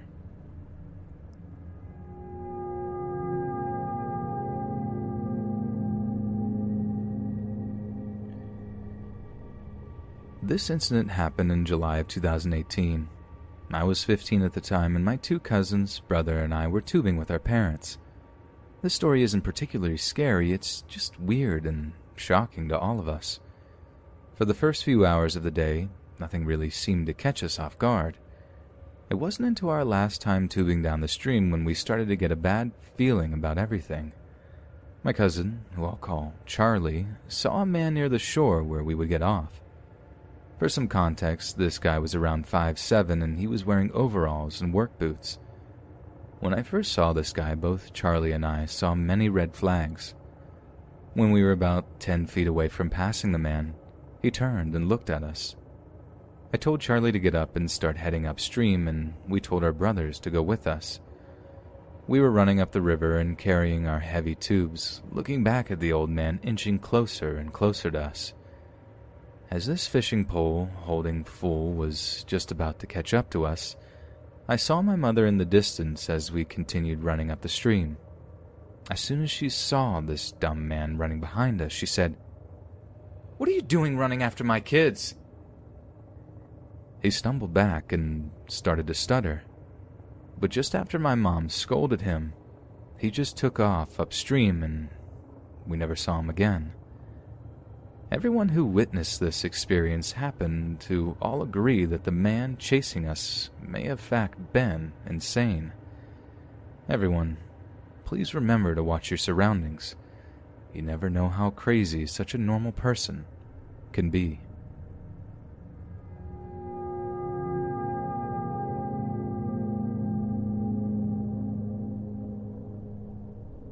I'm a 16 year old female, and I'm new to Reddit as I only got it about five minutes before writing this.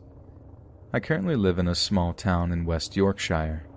I lived in Germany for the past four years when my father was a soldier in the army, but since he has left, we came back to my parents' hometown. Living here is quiet. You get the occasional row between teenagers and the odd one or two drunk members that cause havoc in the street. Point being, barely anything happens here. That's why I didn't expect what happened to me at all. I was coming back from my now ex boyfriend's house in one of the next small towns over, which was about a 20 minute bus ride away. Since there was no buses back from his town, I had to get one all the way back to the bigger town over just to make it back on a different bus to my own hometown. Once I had made it back to my town, I had missed the last bus back to my house and had to settle for a taxi. This wasn't a problem as the taxi base was located right next to the bus station. After making my way to the taxi base, I was informed that I would have to wait at least 10 minutes for a taxi as they were busy. As I waited on the sofa they had in the building, I tried distracting myself by listening to my music, but overheard a man screaming loudly on the phone. I assumed he was drunk and waited patiently for the woman to end the phone call. I asked her, What was that all about? And she gave me an exhausted look and said, It's this guy wanting a taxi home, but he's really angry and very drunk and waiting at the chippy down the road. I didn't know how to respond, so I asked who it was, as we are a tight community and everybody knows everybody. She tells me it's this man, who I'm going to refer to as Harry. I knew of Harry as he was a well known troublemaker in the area, and I told her this. I also told her that he lived across the street from my house. The woman realized this and asked me if I don't mind sharing a taxi with him. At first, I was hesitant, but if it would get me home faster, then sure. I know this was a stupid mistake, as I realize now. Harry, instead of waiting at the chippy, decides to come to the taxi base and right on time when the taxi pulls up. I jump in the back, wanting to go home after a long day, and he climbs in the front in his drunken state. I thought to myself, here we go. As I stuck my earphones in to distract myself, I am yet again disrupted by Harry screaming down the phone. He is shouting at what seems to be his girlfriend, who is also waiting outside the taxi base for him in a gray Mini. As he is swearing and screaming, I look behind us and notice that the gray Mini is tailgating the taxi. At this point, I start to worry and get nervous as I had no clue of the situation at hand or how to deal with it as I was no part of the incident that they had started for themselves. As we pull up to the shop outside my house, I pay for the taxi. Yeah, I know, so gentlemanly of me to pay, right? He steps out of the taxi and crosses the road. At this point, who I assume to be his girlfriend or ex girlfriend steps out of the Mini. She shouts Harry's name in a very aggressive and angry tone. As I'm crossing the road to go to my house, she targets me. I, frozen in fear by this clearly drugged up or drunk woman screaming at me, slowly back up towards my house. I am nowhere near the front door and end up getting cornered between the front of my house and a sign that is used for the shop. This clearly insane woman, we'll call her Claire, comes running at me from the Mini that had been screeched to a halt on the white lines in the middle of the road, afterwards screaming, Who are you? She comes across to me, belting it down the street. All I can think of doing is protecting myself and my belongings.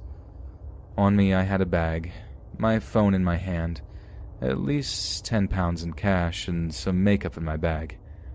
While trying to protect my items and myself, she is coming at me and beating me in the back of the head and smashing my skull up against the wall of my house. I announced to this clearly crazy woman that I did not know Harry and that I was 16 years old. She heard me and carried on. And this is when it gets scary. She starts hitting me so hard on the back of the head that my vision goes black. I start praying that someone will help me and stop this from happening. All the while, she has my hair gripped. She swings her fists around into my face and is repeatedly hitting me in the eyes and nose. While I'm trying to protect my head with both my hands at this point, she again smashes my head against the wall, making me instantly go dizzy. Massive chunks of flesh are ripped out of my fingers and my knuckles on both hands. I was pouring blood. All my belongings fall out of my bag, which she notices. She bends down to claim some of my property as hers. This is when I fight back.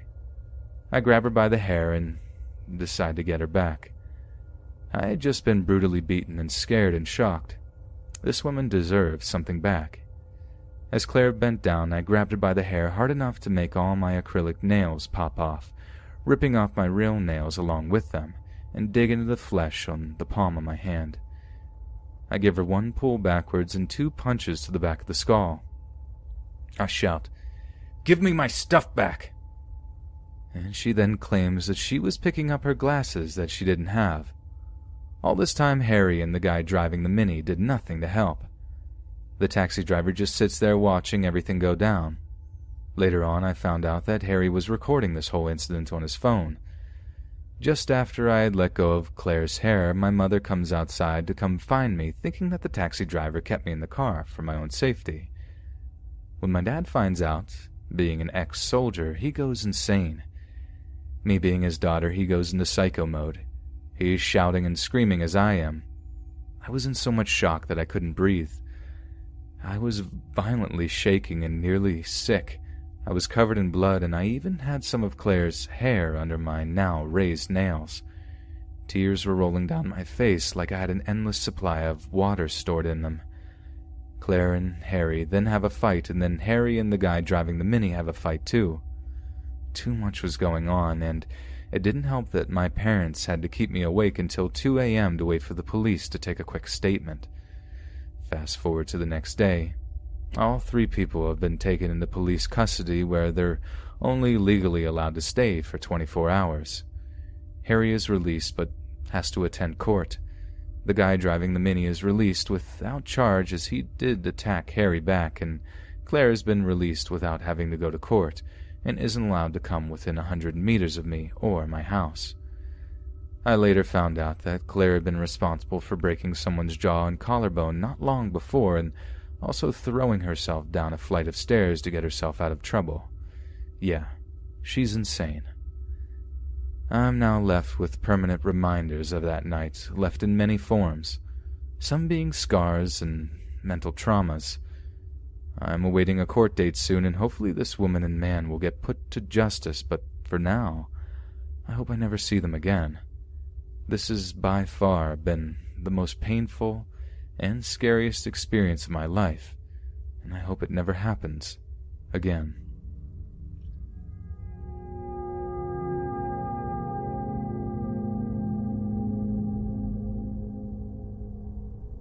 I live in the UK, and when I was younger, my dad moved into this rented house, which was kind of like a manor house that has been added on over the years. The oldest being from about the Tudor period, and the bit that we were in was Victorian. I remember the first time I looked around it. It was absolutely huge, but it gave me a downright creepy vibe. But I just brushed it off as a new house I wasn't familiar with.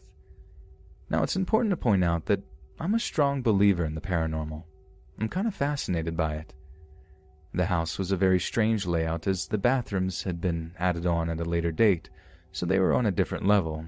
Being upstairs, there was a small set of stairs going into the bathroom. This upstairs bathroom would always, for some reason, just give me the complete creeps. I don't know why, but I always avoided it. It's also important to point out that I would stay with my dad on the weekends and stay with my mom during the week. Now that's over, I can tell you what happened over the three years I was living there. As I said, this place gave me weird vibes, but I just brushed it off as a new place. For the first, I want to say, year, everything was okay. I was getting used to the weird noises the house would make in the middle of the night that at first would scare the life out of me, but you get used to those things eventually. Around this time, I started getting even more creepy vibes from the place, and I was never feeling comfortable there when I would visit. I would have random panic attacks all the time with no explanation and no trigger. At the time, my dad just brushed it off as me being in my early teens and dealing with all that fun teenager stuff. The creepiness of the place was getting worse, and then the dreams started. At first, these dreams would only occur on stormy nights, especially thunderstorms. The dreams would normally consist of time travel and normally going to hell, underworlds, and alternate universes, and you would always get woken up with the roar of the thunder. It was terrifying as it kept happening more frequently even on calm nights. I eventually brought it up to my dad, and he said he kept having very vivid dreams, but nothing too out of the ordinary. I thought this was weird, as I heard before that spirits can work their way into dreams. This freaked me out, but that was nothing. In my room above the fireplace, there was these metal vents that would clatter in the wind, which is perfectly normal and never bothered me, until they started moving when there was no breeze at all, when it was completely still outside. This was very creepy, but I just thought it was my imagination being overactive. For a good year, this would keep happening and nothing else. I didn't like it, but I could live with it until it got worse. One weekend, I brought my cat to my dad's when my mom went on holiday. Now, one important thing to note about my cats is they love people and they love to explore and climb everything. The entire weekend they were with me, they spent the entire time either hiding under the stairs, sofa, and hiding in the downstairs bathroom. Everything just got worse from there. One night I was lying in bed with the covers half over my face, and I felt somebody brush the hair out of my face, except I could feel nails, like quite long nails, and nobody in my house has nails like that. I also would feel like somebody was sitting on top of me when I was in my bed. This used to happen quite a bit, and every time it did, I would have to hold back a panic attack. Every time you were in the house, especially if the light was dim, you would have a feeling of constantly being watched, and you would find yourself looking behind you obsessively, especially upstairs in the spare bedroom and in the upstairs bathroom. It's safe to say I didn't go in either of them very often unless it was absolutely needed. If there was one corner of a room that wasn't lit up properly at night, you would occasionally see a shadow, and the feeling of being watched would get even worse. I really gave up trying to sleep in that house when one morning at about one or two ish I was woken up by doors slamming very loudly. Too loud to be the neighbors. It sounded like it was coming from the bathroom, and then what I can describe as a moan or scream that definitely wasn't the kids next door. That's when I officially lost my mind and sanity. For another six months, the dreams, the weird noises, and the increasingly creepy vibes kept getting worse until we finally moved. I was so happy to finally get out of that house. Whatever was in there, demonic or not, definitely didn't want me in there, and I really dreaded to think about what would have happened if I was still there now. The whole experience has made me a lot more aware of what paranormal activity can do, whether it's just trying to get back to the real world or if it has more evil intentions.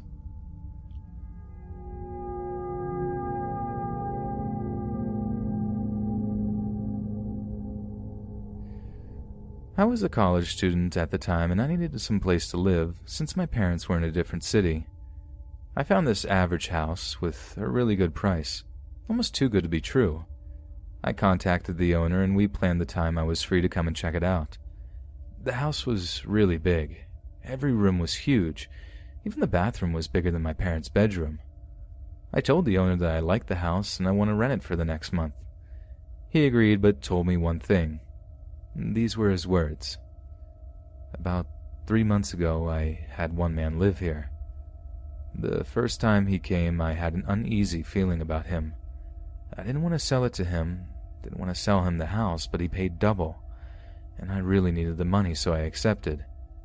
A few weeks pass, and I call him, but he doesn't answer. I come to the house to check on him, but he's nowhere to be seen. I come to the kitchen, where I see a pool of blood. I quickly ran into the house and called the cops. They check it out, but couldn't find out his location. I was shocked by his words. He understood if I didn't want to rent the house, but I couldn't find anything better, so I did rent it at the end. Many months later, I was expecting a delivery. I ordered a new big TV because the old one the house had was really bad. After I unpacked everything, I didn't have the storage to put the boxes. The idea popped in my head that the house maybe had a basement. I looked everywhere, but in the end, I called the owner and asked him. He told me that the only storage was the old shack in the backyard. I knew about that, but the shack was full. Later that day, I was in my bedroom, laying on my bed, going through my gallery pictures, when suddenly I see something on the ceiling. At first, I thought it was a vent, but when I brought a chair and looked closer, I saw that it was an attic. I opened it, and it was pitch black, so I used the light on my phone to see. I climbed in, and after a short time of searching, I saw a light switch. When I switched it, the light turned on. The light was very bad. It barely lit up half the attic. I was beginning to climb back down when a black trash bag caught my eye. I went to the bag with my phone and tried to pick it up. It was unusually heavy for a trash bag. I gave up on the idea of picking up and decided to open it. The moment I opened it, the smell of rotten flesh and every single thing you can possibly imagine being rotten hit me in the face. I shone my light to see the bag and see a woman, a dead woman starting to decompose. I jumped back so much that I fell through the vent opening on my back. I ran out of the house and called the cops. They began their investigation and asked me questions about the house. I called the owner, and in a matter of minutes he arrived. When the police questioned me, he told them the same story about the man he told me. Turns out that he didn't even know the house had an attic. Him and the police suspected it was the victim of the same man, but lack of evidence restricted them to go any further. The owner of the house apologized to me for everything, but I just couldn't bring myself to staying in a house that someone had died in. One week later, I moved out to another apartment with my roommates, and I was living there the rest of my college years. They never caught the man, and they were unable to identify the woman.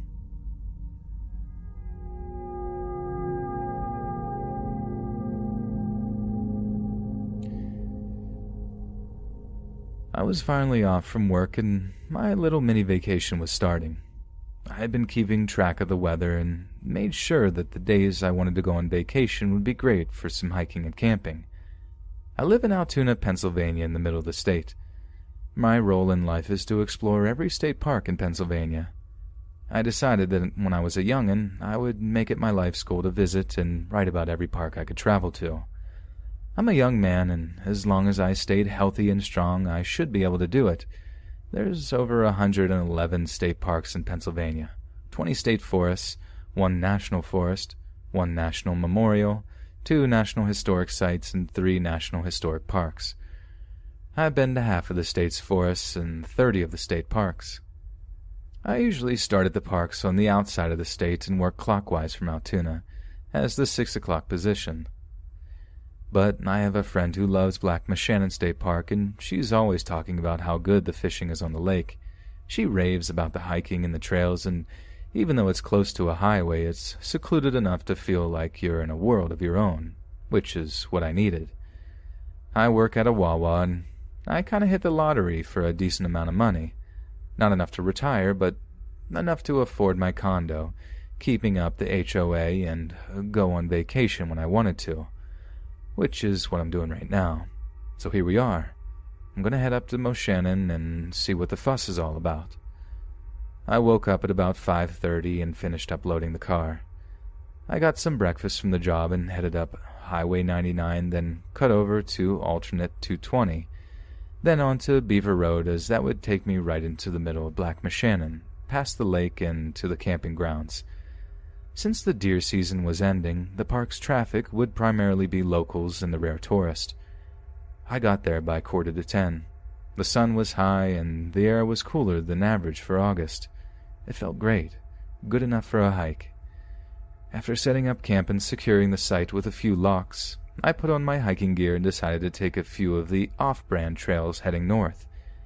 I passed the bog near Route 504.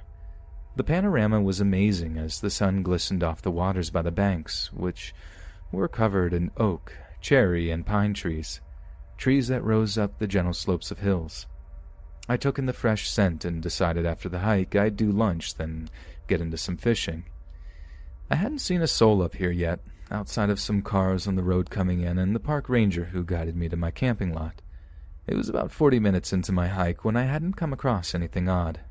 I had taken pictures of some of the birds I saw and decided to make a mental note of the varieties I'd seen. There were warblers, teals, black ducks, Canadian geese, and other avian critters.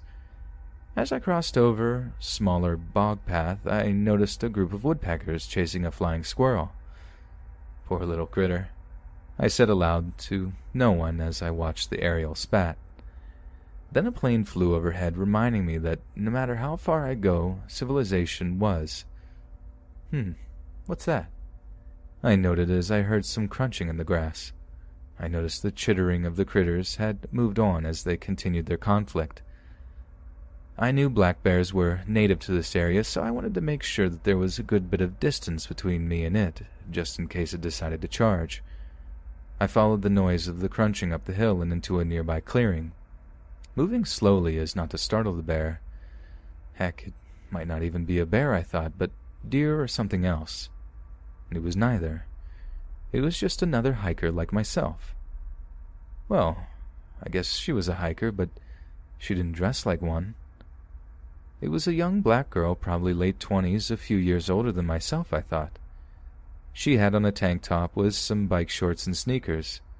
It was kind of odd as it was unseasonably cool.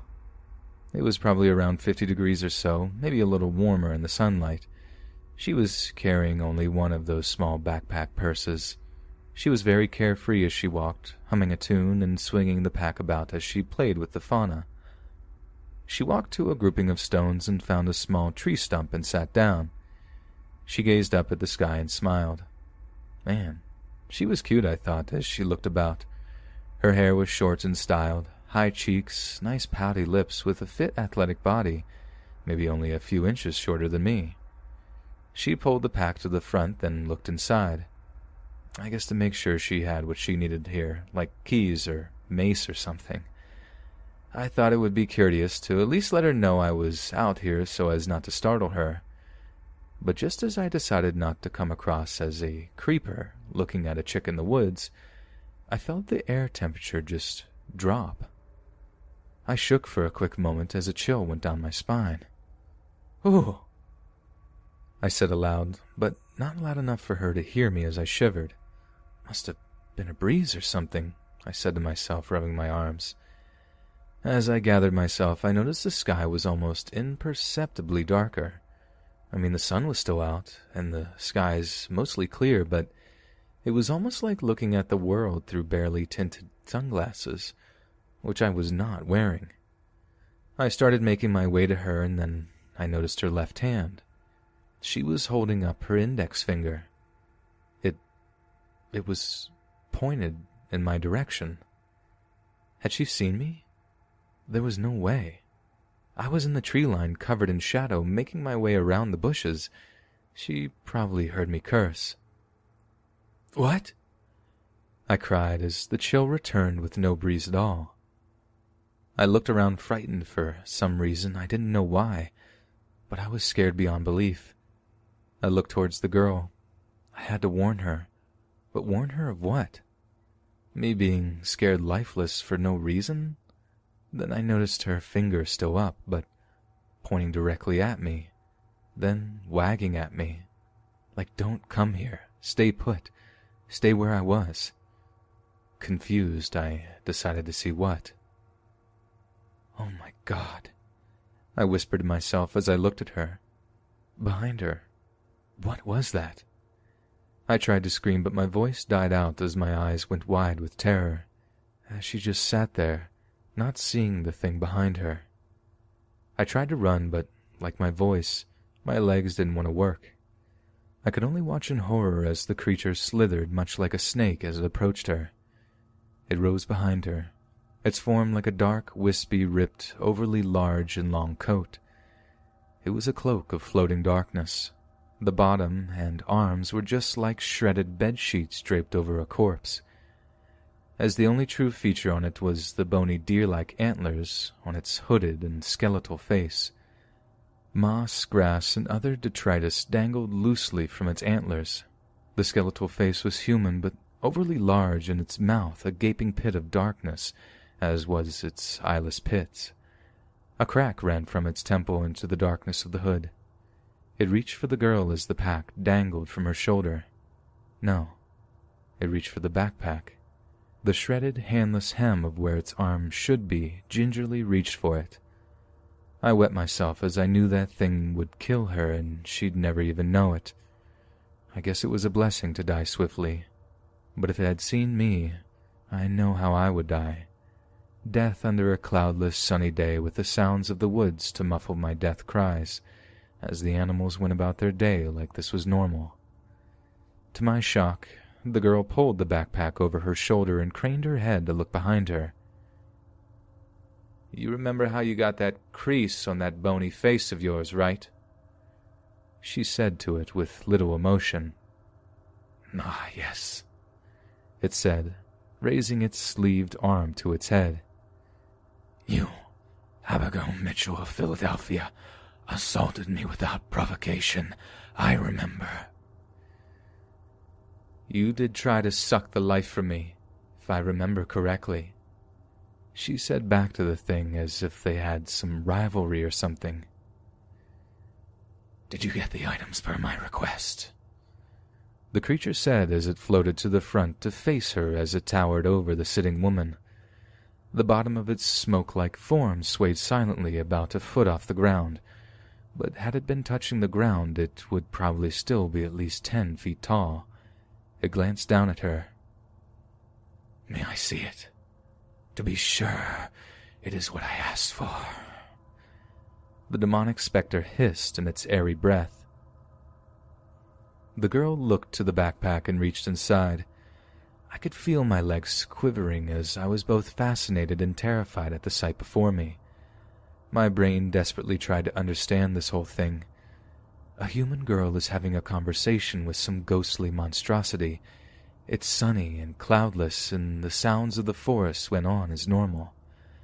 I think I even heard another plane overhead as my nose took in the smell of my urine, and my weak knees marinated in the stuff, too shaken to do anything else. I watched on as the girl pulled something from the bag. It looked like a brass cup and a medallion.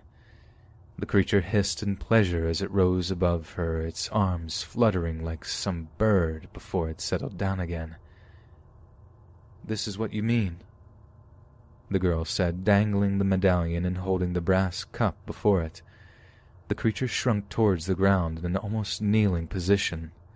As it did so, the front of its ethereal body began to grow in a small circular pattern about the size of the medallion. Do you also have the other thing? It said excitedly, its antlered head moving forward, trying to look in the pack. She pulled it back and told it too. Take it easy, she told it, annoyed at the thing's eagerness. How long has it been? She asked it as she pulled forth another cup and a small bottle or something. The creature rose up and back as the light in the medallion dimmed some. It looked as if it was in contemplation. What human year is this now? It asked. 2019 of the Common Era, she told it. Three hundred seventy-four of your years since I lost that. It growled, pointing to the medallion in the brass cup. Name your fee and let's be on with it. It stated, the eagerness overriding its common sense, as its formless body shuddered in anticipation. I told you my fee when you made the request. That crack on the head knocked away some of your memory? She asked it, tapping her head. Are you serious? That was your fee? Not power or influence or money as you humans love so much. Not adoration or some silly bargain. It said to her almost incredulously. A story. A story, she stated with a wide grin on her face. A story? I said to myself. Why something so small? Why not something of significance? The creature asked her. I too was curious about this. Because my job is to collect the history of as many things I can. I'm also a sucker for a good story. Stories are significant. I know somewhere in that spectral skull of yours you've seen and done some things. Just tell me one. She said, holding up a finger. You are very curious for a human, Abigail Mitchell of Philadelphia. It replied to her. How long have you been around? She asked the thing. Thousands of your years. Why? Tell me a story of something 800, no, 1,000 years back. She stated as she placed her elbows on her knees and cupped her face like a kid at camp around a campfire. She even had the silliest grin on her face. Who was she? What was she? How could she sit around that thing like it was normal? I hadn't realized it, but I found myself sitting also, on a dry patch of the ground, looking on intensely. I must be suffering from brain damage or something. Fear mixed with intrigue, mixed with heightened curiosity. I too waited for the story of the thing. Very well, curious one. The story I will tell you is of a really stupid boy and his equally stupid family the creature began. I'm ashamed to say it, but it needs to be said. I screwed up on my job, and a man died because of it. Not just a man, a man I was being paid to protect. Usually it can be forgiven for making a mistake on my first job. However, when it's your first job protecting another man from outside dangers, one mistake can be the last. In retrospect, hindsight, whatever word you use, I wish I'd never agreed to taking the job. Just being a large built man with a license to carry doesn't make you qualified to be a private security. This all being said, I took the job. The client losing his life is a direct result of my negligence. Maybe if I discuss what happened, I can relieve myself of a small amount of this burden. However, I can assure you I know the guilt will never truly fade away. The job came out of nowhere. Mike, a close friend of mine, had been a bodyguard on and off for years. He made it clear the job was a one-time only deal. No other guys he knew were available on such short notice. His next client was coming into town in the morning. Mike needed someone with a carry permit to back him up. He knew I had one, so I got the call. He assured me it wasn't a dangerous situation, but he liked to have another guy to watch his and the client's back. I was somewhat nervous initially, but the money I was offered was too good to pass up. We met up at his place later that night. He gave me a rough outline of what I was expected to do. Once it had been all laid out before me, it seemed simple enough. Although this would be his first time with this particular client, he assured me once more it would be simple. After all, the guys with the real problems always had their own staff. Our client was a regular suit and tie in town for some business. Four hours of work and he'd be back on a plane home. The morning of the job, we met with the client at the airport. A third guy, Roger, was doing the driving for us that day. He's a retired SWAT officer who picked up the occasional driving job for Mike. He'd had a boatload of training in evasive maneuvers while he was in the Army. Plus, he could be a third gun in an emergency. He drove us to the client's first appointment, and everything was going well. From what I could make out, the dude was a wholesale jeweler out of London. Stuff didn't really start falling apart until we were leaving the second place. As we exited the jeweler's store, I noticed a sketchy looking, possibly Middle Eastern guy. He was standing in front of the place next door. When he noticed us leaving, he pulled a knife from his pocket and ran towards us. Before he could get anywhere near us, I instinctively moved toward him. He turned and ran, and I foolishly gave chase. I'd gotten somewhere around thirty yards and heard a barrage of gunshots behind me. I turned around just in time to see Mike go down. The client was already on the ground and wasn't moving. Roger was standing next to the car, shooting at two men running from the scene. By the time I'd drawn my pistol, the firefight had ended. It was clear to me I'd messed up. As Roger and I checked Mike and the client for signs of life, a weak few words came from Mike. I hope you won't be offended if I don't ask for your help again. We had a brief chuckle, but we both knew this wasn't a laughing matter. Roger confirmed that the client was in fact dead. I rode to the hospital with Mike, and Roger stayed behind with the cops. This big mess made no sense. I knew I could trust Mike. He said the client indicated no current danger to his life. We were supposed to be only there to prevent robberies. We'd both seen the guy with a load of stones on him, so no flags went up. Regardless, considering the number of guys in on the hit, I had a strong feeling we didn't get the whole story. I'd been waiting for news on Mike for about half an hour when Roger finally showed. The cops were right behind him. Now it was my turn. When they were done with me, they wanted to talk to Mike, but he was still in surgery. Two hours later, we got the good news. He was going to make it, but he'd be in the hospital for the next week at the least. For the next nine days, I stayed at his side. It was the least I could do. The following morning, we had our first discussion since the shooting. You do realize the guy with the blade was a decoy, right? Became pretty obvious once I heard you all yell at me to come back. Listen, don't feel guilty. It's it's not your fault.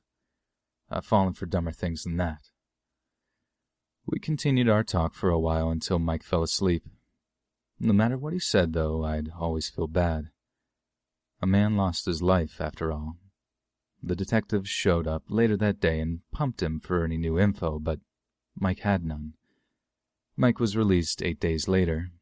Neither of us heard anything new until Roger called Mike five days later with some inside information he'd gotten from one of his pals.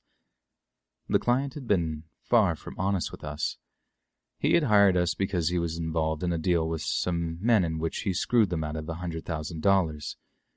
They had made it known if he was to return to the States, he'd be whacked. If Mike would have known this beforehand, he wouldn't have taken the job. That's likely why the dirtbag kept it quiet. Somehow this bit of info had made it past the background check. Nonetheless, even a crook doesn't deserve to be sprayed with bullets on a public street. We were only hearing it from their side. It could have all been a huge misunderstanding. After my anger cooled, it became obvious to me that I was just deflecting my feelings onto the client. Thief or not, I was responsible for the safety of the man. Not only had my mistake gotten him killed, a very good friend of mine almost did too. When Mike's back in fighting shape, I'm sure he'll return to security work, albeit in a slightly more careful manner. I'm just glad he's still kicking. I hope he gets someone in the future far more competent than myself. When it comes to me, I think I'll stick to construction. It appears to be a whole lot safer.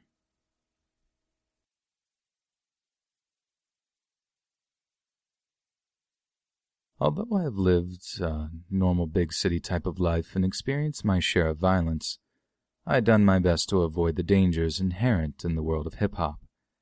Especially the way things are these days, it seems every middle class kid in America is doing their best to show how gangsta they are. Unfortunately, rather than doing this through their rhymes, it's done with guns.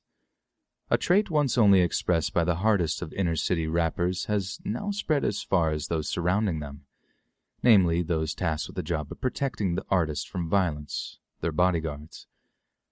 I don't know from experience or anything, but I would assume these guys would be required to have some sort of training with firearms and other important qualifications.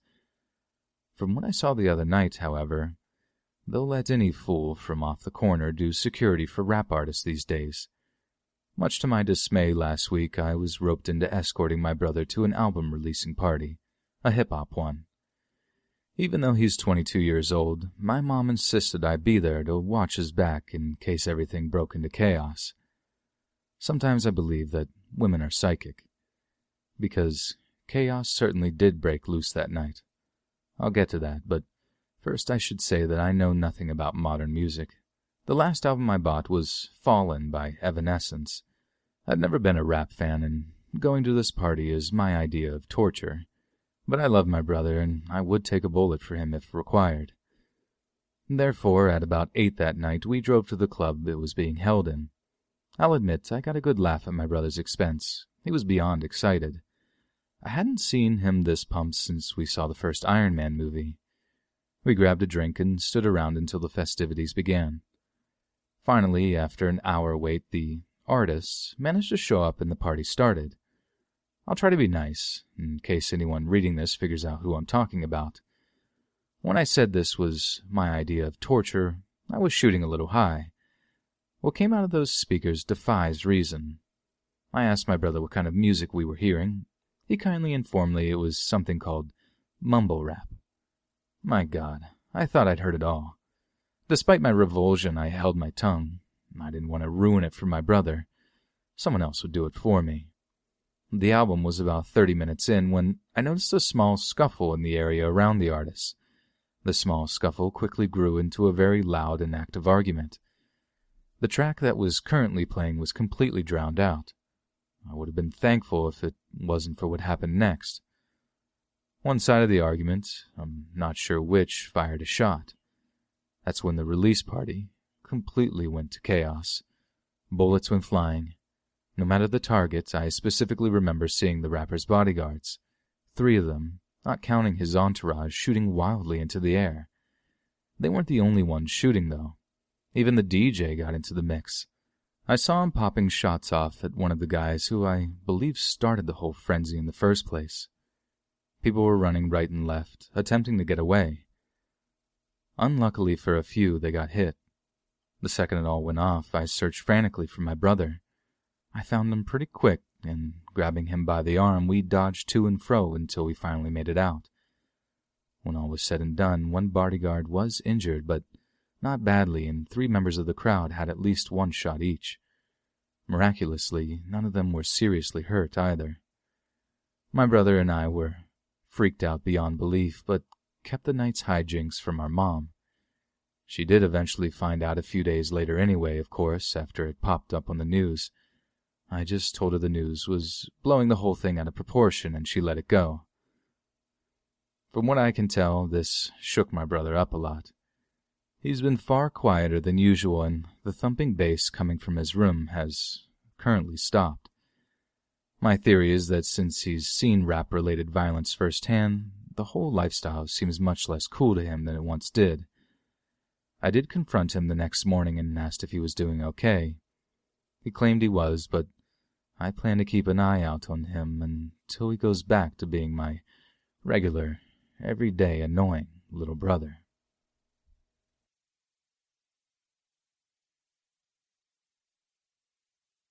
I've refrained from speaking out about anything surrounding my case until now because of advice from my lawyer. However, now that my trial has reached its conclusion, I'm free to tell my side of the story. I can assure you from the start that I acted against the plaintiff because I felt my client's life was in danger. No matter what he claimed, Cannon's life had been littered with violent incidents. The judge not allowing his past to be brought up during the trial was ridiculous to me. He crippled another man, for God's sakes. I guess the concept of an eye for an eye applies to this story more than most. We seem to truly get what we deserve, even as I write these words, let it be known I never intended to cripple him. Honestly, if he would have left my client alone, he'd still be walking the streets today. Since I'm well aware some of you reading this may not have the fondest idea of what I'm even writing about, I'll include a brief few paragraphs that explain exactly what occurred. When I received the call to my bodyguard for Mr. Butler, I was in between clients. Under normal circumstances, I would have declined the job, but I was way behind on my bills. People like him are magnets for conflict, and trying to protect them alone is a nightmare. He's already been sucker punched and milkshaked at this point. I repeatedly tried to convince him to shell out the cash for at least one more body, but he was too cheap. He most likely wouldn't have contacted me, but being attacked twice in a week seemed to have shook a few dollars loose from his wallet. Although I disagree with most of his views, I've always hated some folks attempting to silence those they don't see eye to eye with, not to mention the ones willing to kill to make things happen. So, with a boatload of reservations, I hopped on a plane to California.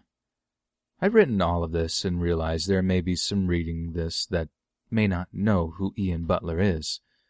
When it comes to my story, his identity doesn't really matter.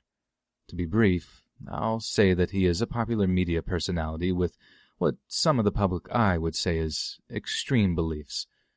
Because of these views, there are some members of our society willing to do anything they can to shut him up. A few are willing to go as far as ending him to achieve that goal. Hence the reasoning behind his hiring of me, to act as a shield between the whack jobs and himself. One of those whack jobs was named Danny Alexander Cannon. The initial part of my job was to familiarize myself with Butler's enemies. Many of them had sent him multiple threatening emails and letters. Cannon was among this group, and something about his letters stood out to me as concerning. His threats weren't limited to letters. At many of Butler's public appearances, he would be in the crowd shouting threats at my client. Of course, the cops said that they were unable to do anything unless he threatened Butler physically. It seemed the laws always protect the criminals at the cost of the victims, although he wasn't the only one of his detractors to act out this way. He would soon move to the front of the line in terms of those that posed a clear and present danger. I had spotted him several times myself, parked across the street from Butler's home. Usually, when an individual makes the leap to surveilling of their enemies' homes and businesses, any threat they have made in the past should be taken as valid danger. Odds are they are compiling information on the target's daily movements in an effort to discover the best possible time for them to attack. This was just what Cannon had in mind. That day had been more chaotic than most. Butler had a morning meeting and a book signing later that day on the second level of the mall. This is where Cannon decided to make his move. I was standing behind the table while he signed, and the people attending were enthusiastic and cool. The usual picketers must have missed the announcement. We made it through the appearance and were on our way out of the mall when it all went down. A group of fans approached us outside the store. There were roughly ten men and women surrounding us. Then, out of nowhere, Cannon burst through the crowd and tackled Butler. They fell to the ground, and Cannon punched him in the gut, or so I thought at the time. When Cannon raised his hand to strike downward, I realized he was holding a knife, a knife with blood all over it. He had moved so fast it took me a moment to push my way through the crowd. I reached down and put a rear naked choke on him and lifted him up from Cannon's body. He began slashing at my arm and fighting me. At one point, I lost my balance and began falling back until I hit the handrail. I let go of Cannon at the last second and caught myself on the rail before I went over. Unfortunately for him, Cannon continued over onto the floor below. He'd fallen about forty feet. It was enough to break his back and put him in a chair for the rest of his life. Butler's stab wound was painful, but it didn't kill him. A few days in the hospital and a few weeks to heal was enough for him. Cannon was convicted for attempted murder, amongst other things. He'd ended up with a sentence of twelve to twenty years. After the trial, I assumed it was all over, but you know what they say about assuming. A few months after his conviction, I was notified Cannon was suing me. This brings us back to the present. I'm happy to say I've been found not responsible for his injury, but I still find myself wishing that I just ended him. At the time of me writing this, I'm still working for Butler. I can happily announce that after the attack, he was finally convinced to hire a second guy to protect him. Although protecting the guy is still far from easy, having another set of eyes watching for threats has given me some semblance of peace. If not for the safety of my client, perhaps more for my own.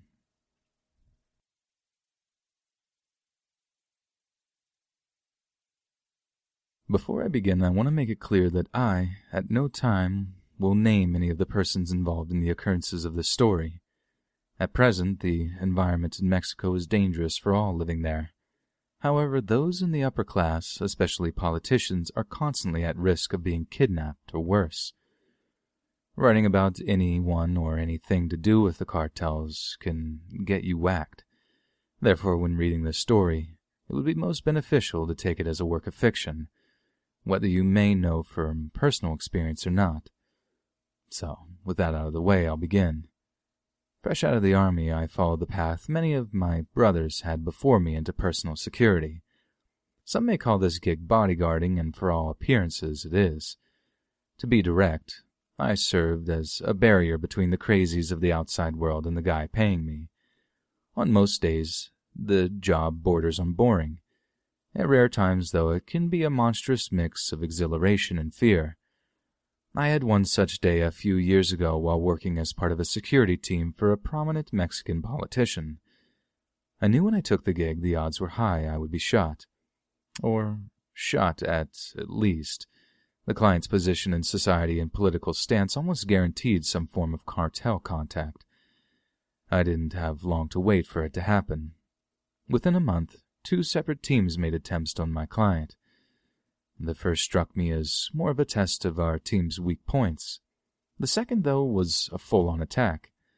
I'd always heard many of the cartel soldiers were former Mexican spec op guys.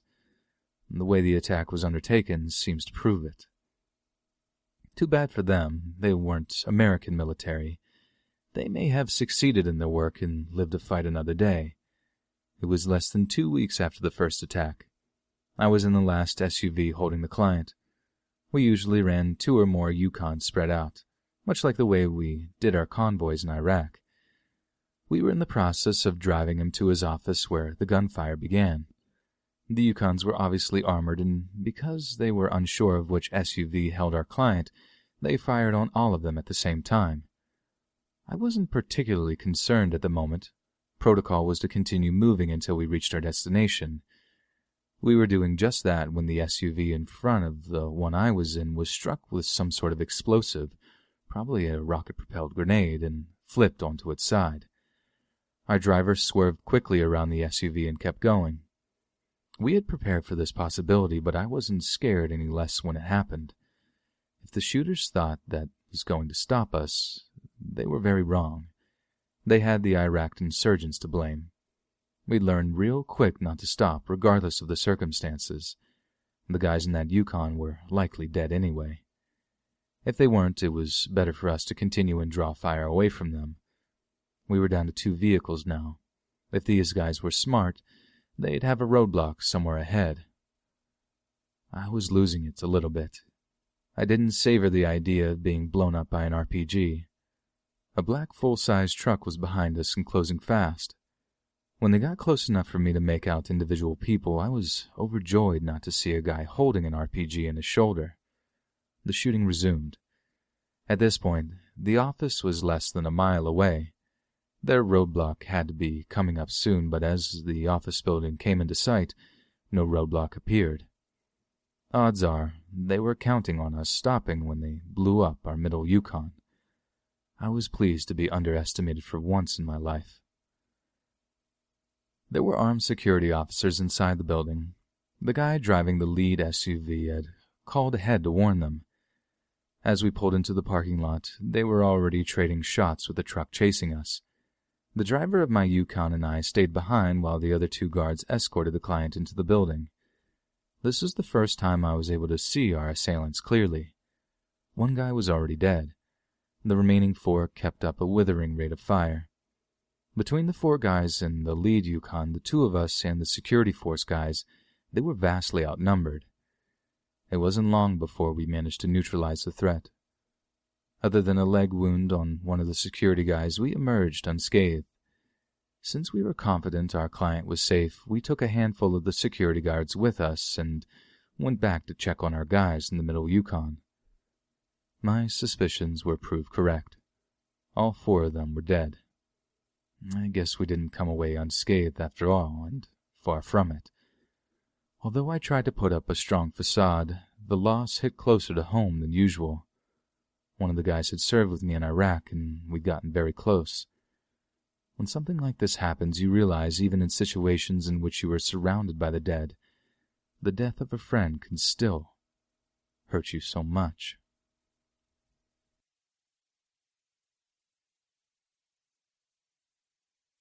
Clean into my late twenties, I loved fighting more than anything. The bigger the better, I always said. I was an average weight and height, but dudes still treated me like some little punk. More often than not, I showed them the foolishness of their prejudice. I'll be honest, I took a beating once in a while, but more often than most, I came out on top. It wasn't long before my skill with my fists started catching folks' attention. I was asked to work the door at 17 and kept that job for five years while I went to college. A Bachelor of Arts didn't allow me many job opportunities, so after school I took a job as a bodyguard for a homeboy of mine. He was an up-and-coming rapper with a lot of haters. Many of these punks underestimated me because of my size since I was much smaller than the rest of the guys he had watching his back. I was the one guy they would try to take out so that they could get to my homeboy Onlooker said I was crazy because I was laughing as I beat up individuals that just minutes before were talking a ton of trash. Now things continued this way until my 27th year when I came to blows with the biggest, toughest dude I'd ever come across in my life. My boy and his set, me included, had just come back from a tour of the Northeast clubs. Things were about to blow up for him. At least four big record labels had hinted they wanted to sign him. I guess this made my friend get arrogant, and he had said one or two things that would draw a bunch of heat his way. The last three cities on the tour kept me busy laying punks out. One of the other bodyguards was shot at, the last night. We knew it was just a matter of time until something big was going to go down, and it did after we got back home.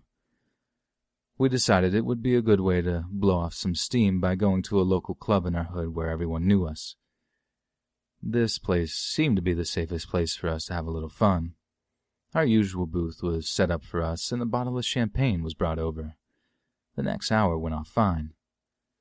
Then, the biggest dude I'd ever seen walked up to us with another guy. I didn't notice the other dude at first. I was shocked by the size of this man. He shocked me out of my stupor as soon as he began talking trash to the other bodyguard beside me. He tried to defuse the problem, I generally let him try to cool off whoever was approaching us. If he couldn't, I was the first one to start throwing hands. The minute he pushed the other bodyguard aside like a feather, I knew it was on. Trying to move him was like pushing a skyscraper. I decided to scrap the niceties and punch him as hard as possible in the kidneys. Not once, but twice. This is when I first knew I was in trouble.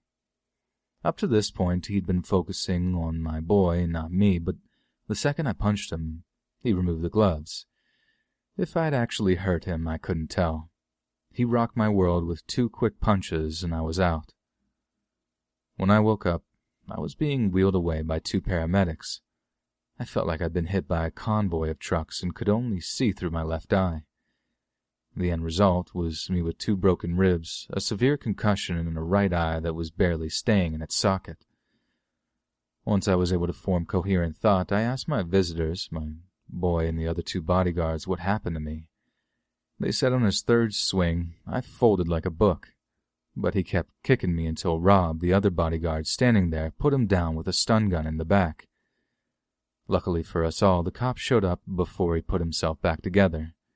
They put two pairs of cuffs on him just to be safe. They must have been as impressed by his size as we were. It was the first and only time I'd ever been knocked out. I knew once that had happened, my days of fighting were over. Everyone knows once you lose your chin, you can never get it. It took a while before I was back to normal, and it wasn't until a year later before I could sneeze without fear of my eye popping out. You can probably guess I never went back to bodyguarding. I can also proudly say that that was my last fight. I haven't had more than a calm discussion with another man in ten years since. When I look back at the man I was back then, I can't help but cringe. I'm disappointed it took me almost being beat to death and having to live the rest of my life with a jacked up eye to wake me up, but it did.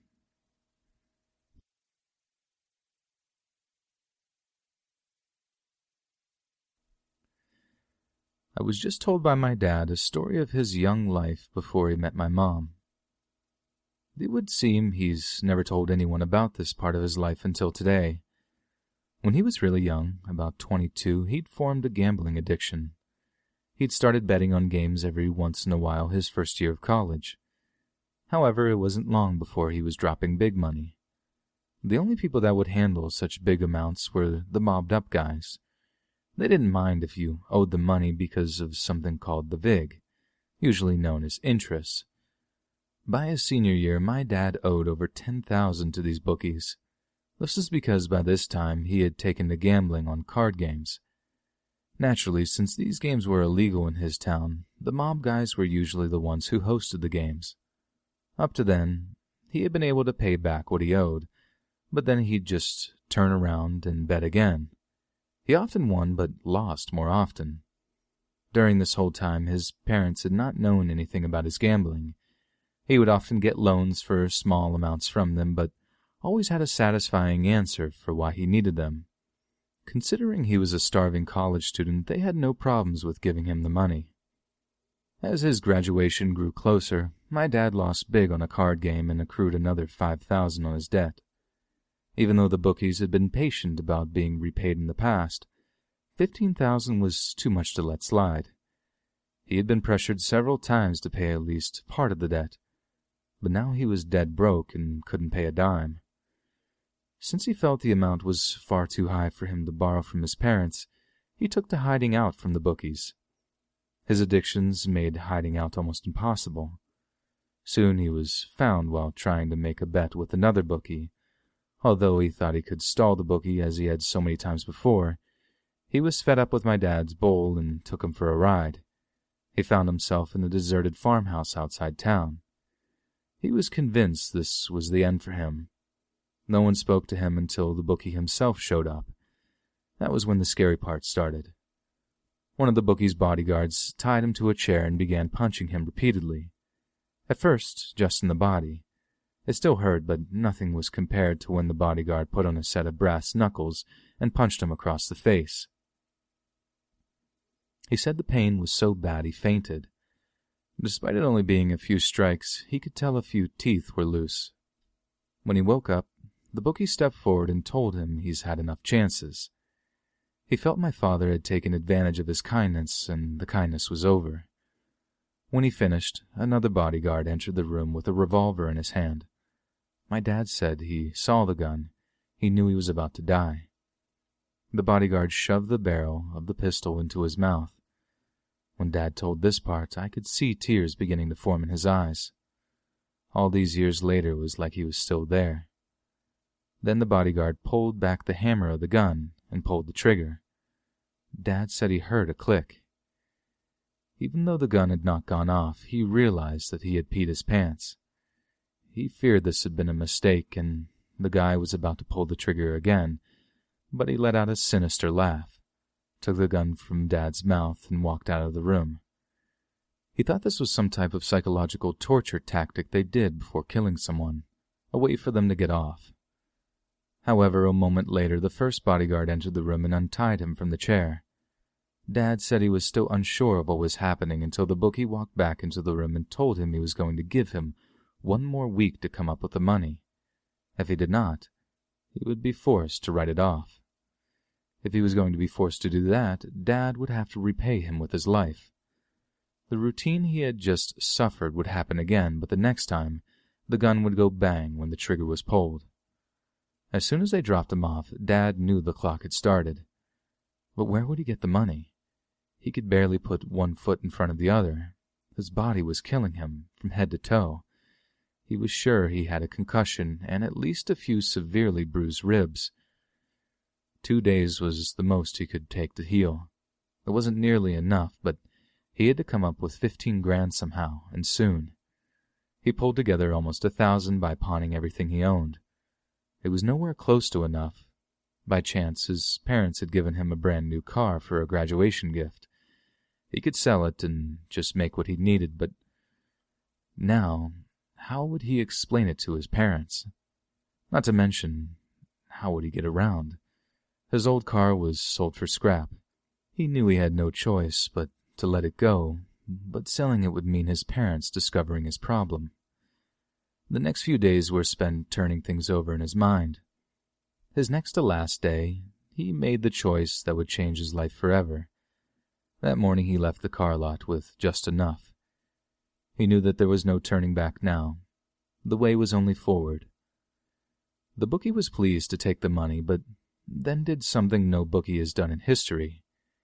He made it clear that regardless of who it was with, if he ever heard of Dad gambling again, it would mean a ride to the farmhouse. What that bookie didn't realize that morning as my dad walked away was that he'd made Dad's decision all the easier. Dad had come to the conclusion that prior to that night, he was going to ask his parents for help, and that's just what he did. They certainly weren't happy when they first heard about the car, but understood why he had done that. The day after graduation, Dad went into a 90 day rehab program. A few relapses occurred in the following year, but he hasn't even as much as bought a lottery ticket in the last 21 years. Now that I know his story, it makes sense why he would get crabby every year around the time of the Super Bowl, and why he forbade my brother and I from ever buying playing cards. Why would he tell me this story now, after all these years, you might ask? It seems I may be following in his footsteps. He found a hundred dollars worth of scratch offs in my trash can after I had asked him for a loan. My guess is he wanted me to see where that path could lead to. No matter the reason, I've definitely got the hint.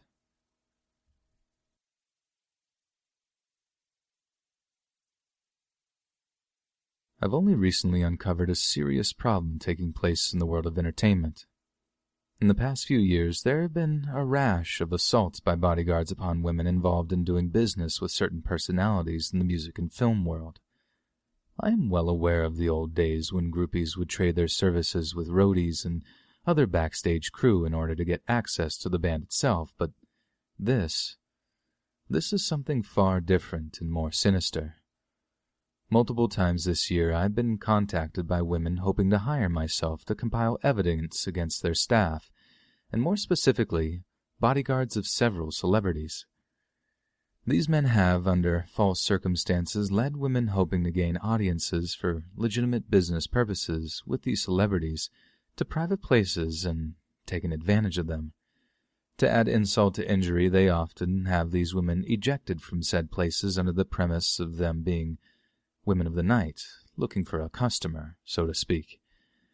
After the third victim contacted me, I agreed to take the case on the terms we would combine the complaints together. I believe if the authorities recognize this as a widespread problem, they and the media will take it far more seriously. Fortunately, they all agreed, and I began my work to gather the facts of every case. My hopes at the time, and still are, more victims will come forward, even if it may sound ghoulish, more victims mean more evidence. Each case not being connected to another is very uncommon. Therefore, every time an attack is committed by the same man, the other women's claims are easier for the general public to believe. In order to give the readers a better idea of just how terrible and widespread this problem has become, I am including a brief synopsis describing the awful experiences a few claimants suffered at the hands of these men. Keep in mind, no names will be used in this report. Despite coming forward, the victims deserve their anonymity until the time comes for any charges to be filed, if they are filed. Also, be clear that although this paper only includes the claims of two women, I at present represent over 20 victims. Claimant number one. In the summer of 1998, I was a representative of a small East Coast record label which was only two years old at that point. We were hoping to build our name up on up and coming rap artists. After having several back and forth talks with one particular artist and his management, I was invited to join them at their suite in New York City. On a Monday afternoon, I visited the suite. I stopped by a bodyguard I assumed to be employed by the artist in a small room outside of the main suite. The bodyguard informed me he would notify his employer and return to let me know if he was available to talk. He returned a few minutes later and told me to wait in a small breakfast area at the end of the hall. He said his boss would join me briefly. It did seem to be a strange request at the time, but I was new to my job and unsure of the usual areas in which artists did business at this particular hotel. I did as I asked and sat at the table in the room and waited. Ten or so minutes later, I was joined in the room by the bodyguard, but without the artist. I was confused about what was occurring until he began speaking to me using crude and suggestive language. Despite my assurances that I wasn't interested in what he wanted, he cornered me into a tiny washroom of some type. This was the point at which he forced himself on me. A brief moment later, when he was done, he told me his boss was not interested in doing business with a company that would send some hoe to his hotel room to trap him into signing a contract. He also told me that if I told anyone about what had happened, I would not be believed. It would be my word against his, and if he had to, he'd cap me. This was when he showed me a large, shiny gun hidden under his coat. Of course, I was terrified and said nothing. When my boss asked me how the meeting turned out, I simply told him that the artist had changed his mind. All of these years, there still isn't a day when I don't flash back to that terrible day and become sickened. Although I'm still very afraid of what that man may do to me, the bravery of all these women has given me the strength to face him and hold him accountable for his actions. Claimant number two. By 2015, I had been a successful costume designer for many of the most successful pop artists for the good part of seven years. The night of my assault, I was doing last minute repairs to a costume. The defendant made one of his well known comments in passing about my backside. This was far from the first time he had made remarks about my body. Ever since I began doing work for that specific artist, this bodyguard has done his best to get me to hook up with him. Although he did say he wanted to go on a date with me, his actions and words made me believe otherwise. As per usual, I told him I was never going to go anywhere with him. When the show began, I went to the dressing area to clean up. I was not aware that I was alone in the room, but it appears he did. While I worked, at some point I heard the door lock behind me. When I turned to see what happened, I saw the bodyguard standing against the door, smiling. I guess he had followed me into the room. Now that he had me to himself, he forced me to the floor. Despite me doing my best to fight him off, I was no match for his 300 plus pound frame. After it was over, he left the room. I stayed in the room and cried until the show ended and one of the female dancers came into the room. She saw that I was upset and asked me what was wrong. When I told her, she warned me not to say anything to anyone else because I would be blacklisted from working with that artist ever again. She told me a story of how that bodyguard had assaulted another girl, this time another dancer. When she told the artist what had happened to her, instead of being helped, she was fired for being a lying troublemaker. It turns out that man was family of the singer and he believed the bodyguard to be an angel. That artist was my only source of income at the time, so I kept my mouth shut. It turned out to not do me any good. It appears the bodyguard spread around the story that I was more of a groupie than a costume designer. Over time, this story spread through the entertainment community, and I ended up unable to find work. It's time for the public to hear the truth of how these things are being handled in the business. I demand my day in court. Now that the readers have a very good idea of my client's claims, I want to encourage any other victims of this type of assault to contact me. If you chose to hire me, I will begin to work on your case right away. Despite what some reading this may think, I'm not publishing this to gain fame or notoriety or money. My only aim is to make the public aware of this terrifying epidemic and to assist my clients in any way possible to find the justice they so richly deserve. Thank you for your time. Hey friends, thanks for listening. Be sure to subscribe and click that notification bell to be alerted of all future narrations. If you got a story, be sure to submit them to my subreddit, r Let's Read Official, and give and receive feedback from the community, and maybe even hear your story featured on the next video. And join my Discord to interact with me and other listeners directly and if you want to support me even more, grab early access to all future narrations for just $1 a month on Patreon, and maybe even pick up some Let's Read merch on Spreadshirt. And check out the Let's Read podcast, where you can hear all these stories in long compilation form and save huge on data, located on both Spotify and Apple Podcasts. Links in the bio. Thanks so much, friends. And you're tearing me apart, Lisa. With Lucky Land slots, you can get lucky just about anywhere. Dearly beloved, we are gathered here today to. Has anyone seen the bride and groom? Sorry, sorry, we're here. We were getting lucky in the limo and we lost track of time. No, Lucky Land Casino, with cash prizes that add up quicker than a guest registry. In that case, I pronounce you lucky. Play for free at LuckyLandSlots.com. Daily bonuses are waiting. No purchase necessary. Void where prohibited by law. 18 plus. Terms and conditions apply. See website for details. Waiting on a tax return? Hopefully, it ends up in your hands. Fraudulent tax returns due to identity theft increased by 30% in 2023. If you're in a bind this tax season, LifeLock can help.